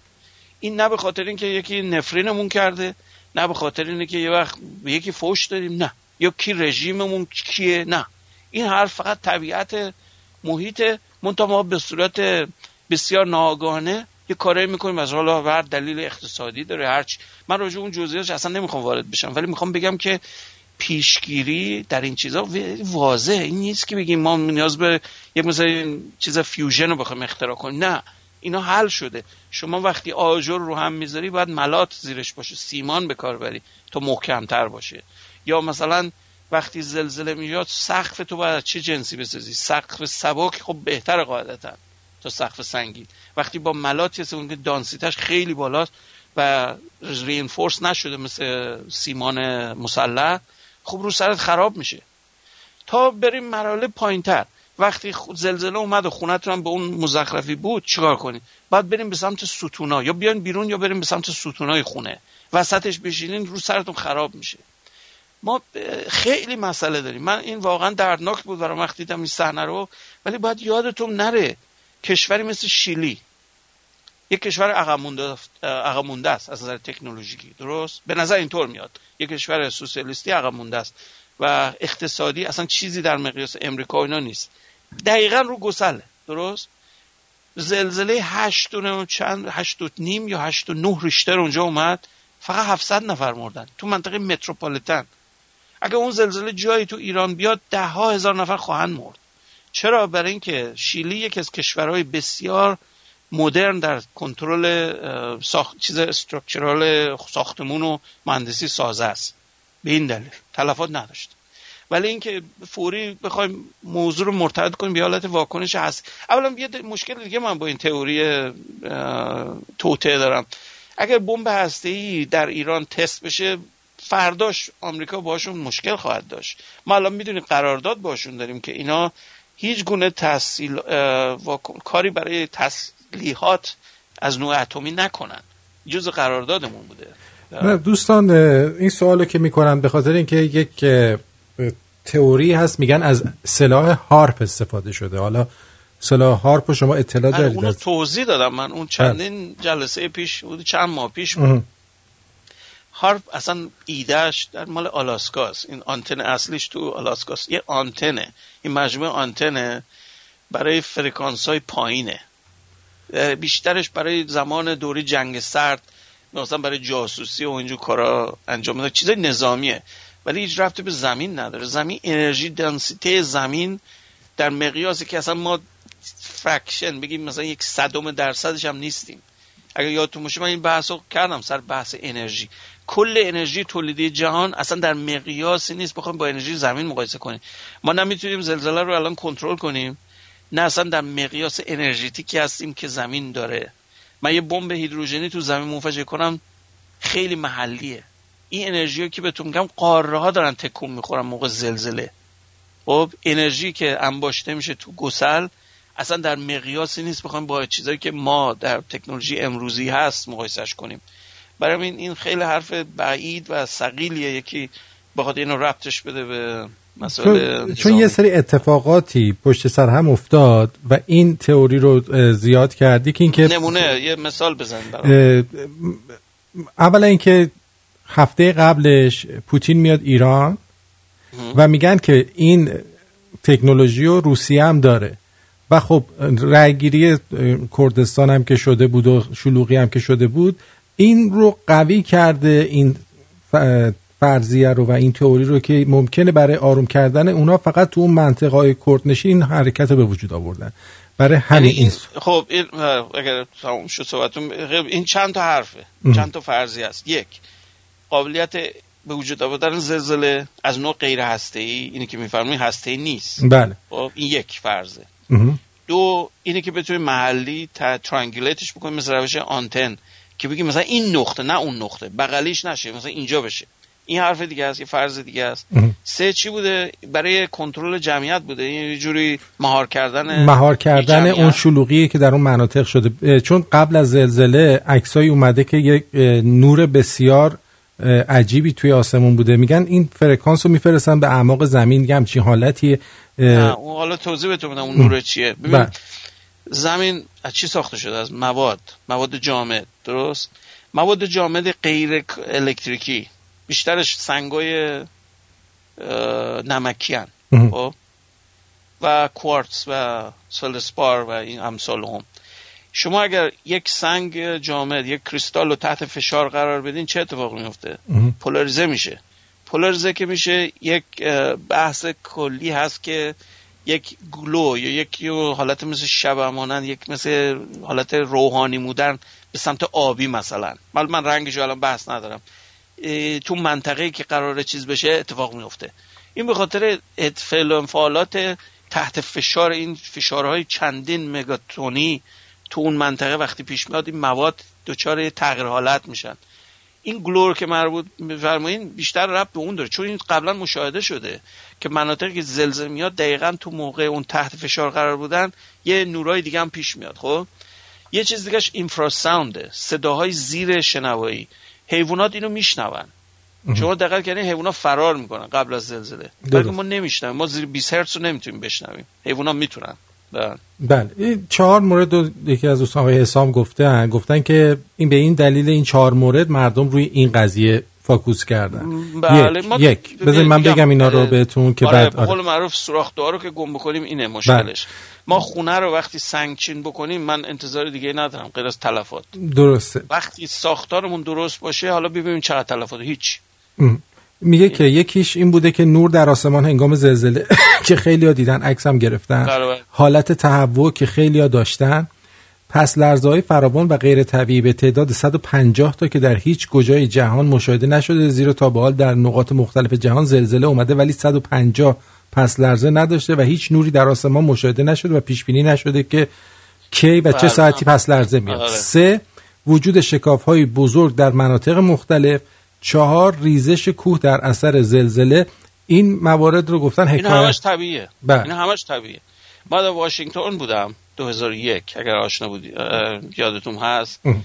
2001 یک زلزله شدید. اینجا اومد اپیسنترش هم نزدیک مرکز المپیا بود. مرکز اینجا مرکز واشنگتن. من اومدم این منطقه اینجا.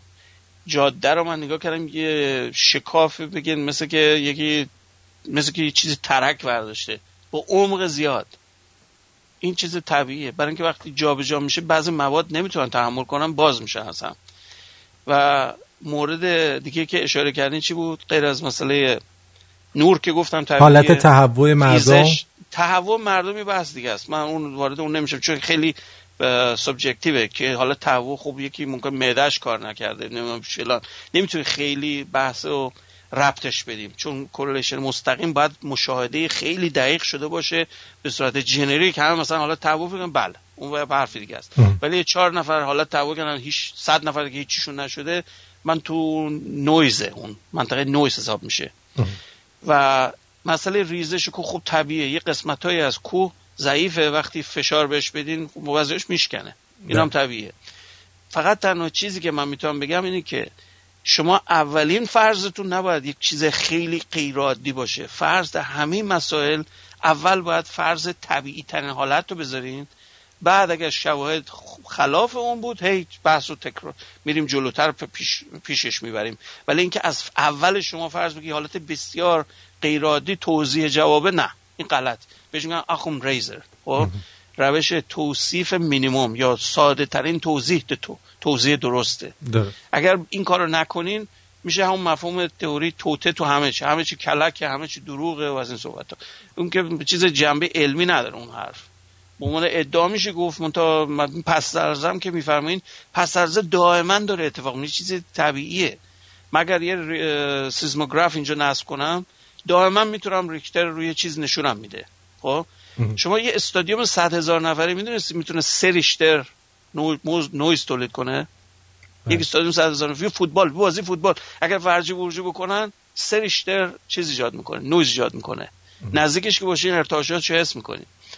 اینه که می‌خوام بگم نتیجه گیری باید بر اساس یه چیزی باشه معقول و در نهایتش اینه که حتی از نظر فلسفی هم یه ایرادی داره. شما یه جمعیت رو اینجوری نمی‌تونین خرابشون کنین. برین مثلا یه چیزی خ... تو سرشون خراب کنین که مثلا زلزله. این چه چیزی به جنبه سیاسیش داره. چون فرض اون این کار کردیم. الان من نگاه می‌کنم شواهد رو اینترنت چقدر مردم هم سان رفتن کمک کنن این جمعیت رو برای هم, نوس، هم دوستی و هم نوع دوستی. خب؟ بله. یه چیز طبیعیه کشور وقتی حتی اینجا چیه؟ اسرائیل براشون کمک فرستاده. امریکا کمک فرستاده. اروپا کمک فرستاده. اروپا گروه پزشکان بدون مرز. اکثرشون اونجا رفتن کمک کنن. آلمانیا کمک کردن. میگم اسرائیل کمک کرده. اسرائیلی که میگیم آه او اسرائیل دشمن ایران و فلان. این چیه؟ برای که انسانهای جهان همشون انسان دوستی دارن. ما جنبای سیاسیه که مسئله رو پیچیدهش می‌کنه. ولی همه آدما می‌دونن. یه نیاز طبیعی دارن. خونه یک محل که توش سر سخفی باشه محافظتتون کنه در مقابل طبیعت. الان هم اونجا زیر صفر ظاهرن. منطقه کرمانشاه می‌دونید منطقه سرد سردیه. و اینه که باعث تاسف این اتفاق افتاد. ولی من فکر می‌کنم اول از همه ما باید به ساختارهای شهرسازیمون توجه کنیم. باید بفهمیم که کشفلات ایران روی یک منطقه زلزله خیزه. بالا بریم پایین بریم. این مسئله عوض نمیشه نه الان نه در آینده. باید سیستمامون بر اساس این باشه که ساختمون ها مقاوم باشه. نوع ساختار سنگچینی واقعا یک خودکشیه. خب البته من یه فیلمی رو فرستادم که یکی از دوستان از ک- کرمانشاه برای من فرستاده بودن یه سوال دیگه هم آقای مارکوس کردن. فقط خیلی خو- خود کوتاه بگین که به بله، بله. وقت تمومه. آیا نمیشه با قطب های یکسان آهن رباهای بسیار قوی که همدیگر رو دفع می‌کنن تولید انرژی یا برق کرد؟ من تو فکر این هستم که یه توربین خونگی درست کنم که با این روش برق تولید کنم. آیا فکرم احمقانه است یا عملیه؟ نه این همه موتورهای الکترومغناطیسی و ژنراتور برای این اساس کار می‌کنن. ام. قطباشون همنام نیست. قطباشون دائما نوسان می‌کنه. وقتی شما یه چیزی رو در میدان مغناطیسی تکون بدین قوانین ماکسول به شما میگه که شما برق به وجود میاد. ام. یا قوانین آمپر یا فاراده اینا همشون رو ماکسول جمع زد. به یک فرمول کامل که مدل تئوری الکترومغناطیس معروفه. ما اینا رو آشناست یعنی تمام ژنراتورها موتور آلترناتور اتومبیلتون که باتریتون رو شارژ می‌کنه همینجوری کار می‌کنه. درست. یک چیز جدیدی نیست. بعد آقای محمد از بوشهر یه سوال فرستادن که من سوالشون رو براتون فرستادم که بله، توی بله. زیر پادوماتیک براشون توضیح بدید اگر دوست داشتید چون خیلی آها. طولانیه سوالشون. نادر از تبریز گفته چطوری امیدوارم خوش و سرحال باشید. من صحبت های کارشناس برنامه در رابطه با انرژی که متاسفانه از وسط برنامه گوش دادم واقعا استاد رو نشناختم. من هم به رادیو و هم به چنین عزیزانی افتخار می‌کنم. لطفا از طرف ما هم که نمی‌تونیم بیایم اونجا قدردانی کنید. بعد آقای پوریام گفتن که سلام دادن و گفتن کسی اگه دوست داشته باشه بره فضا مثل چند سال پیش که اولین خانم ایرانی سفر داشت به فضا باید از چه طریقی اقدام کنه بدون در نظر گرفتن پول هنگفتی که لازمه؟ ممنون. راستی من تا حال تا حالا دو بار یو اف او دیدم و واقعا محو عظمتشون شدم. عالی بود. هیچ وقت از ذهنم نمیره اون لحظه رویایی. بله. بله. خوب بسیار خوب بوده که هم چی شانس پیدا خیلی بعیده یکی یوفو ببینه ولی جالبه که دیدن. در مورد چیز کوتاه بگم خانم انصاری 20 میلیون دلار به روسا پول داد که با سایوز ببرنش تو مدار. برای دو هفته تو ایستگاه فضایی البته پولش از جای دیگه آورده بود که اون پرچم رو بله، بزنه. بله، بله بله. ایشون شوهرشون خیلی پول داره. billionaire ه در واقع. این سیستم همین صدایی که ما الان داریم transmit می‌کنیم voice over IP اختراع این خانواده است.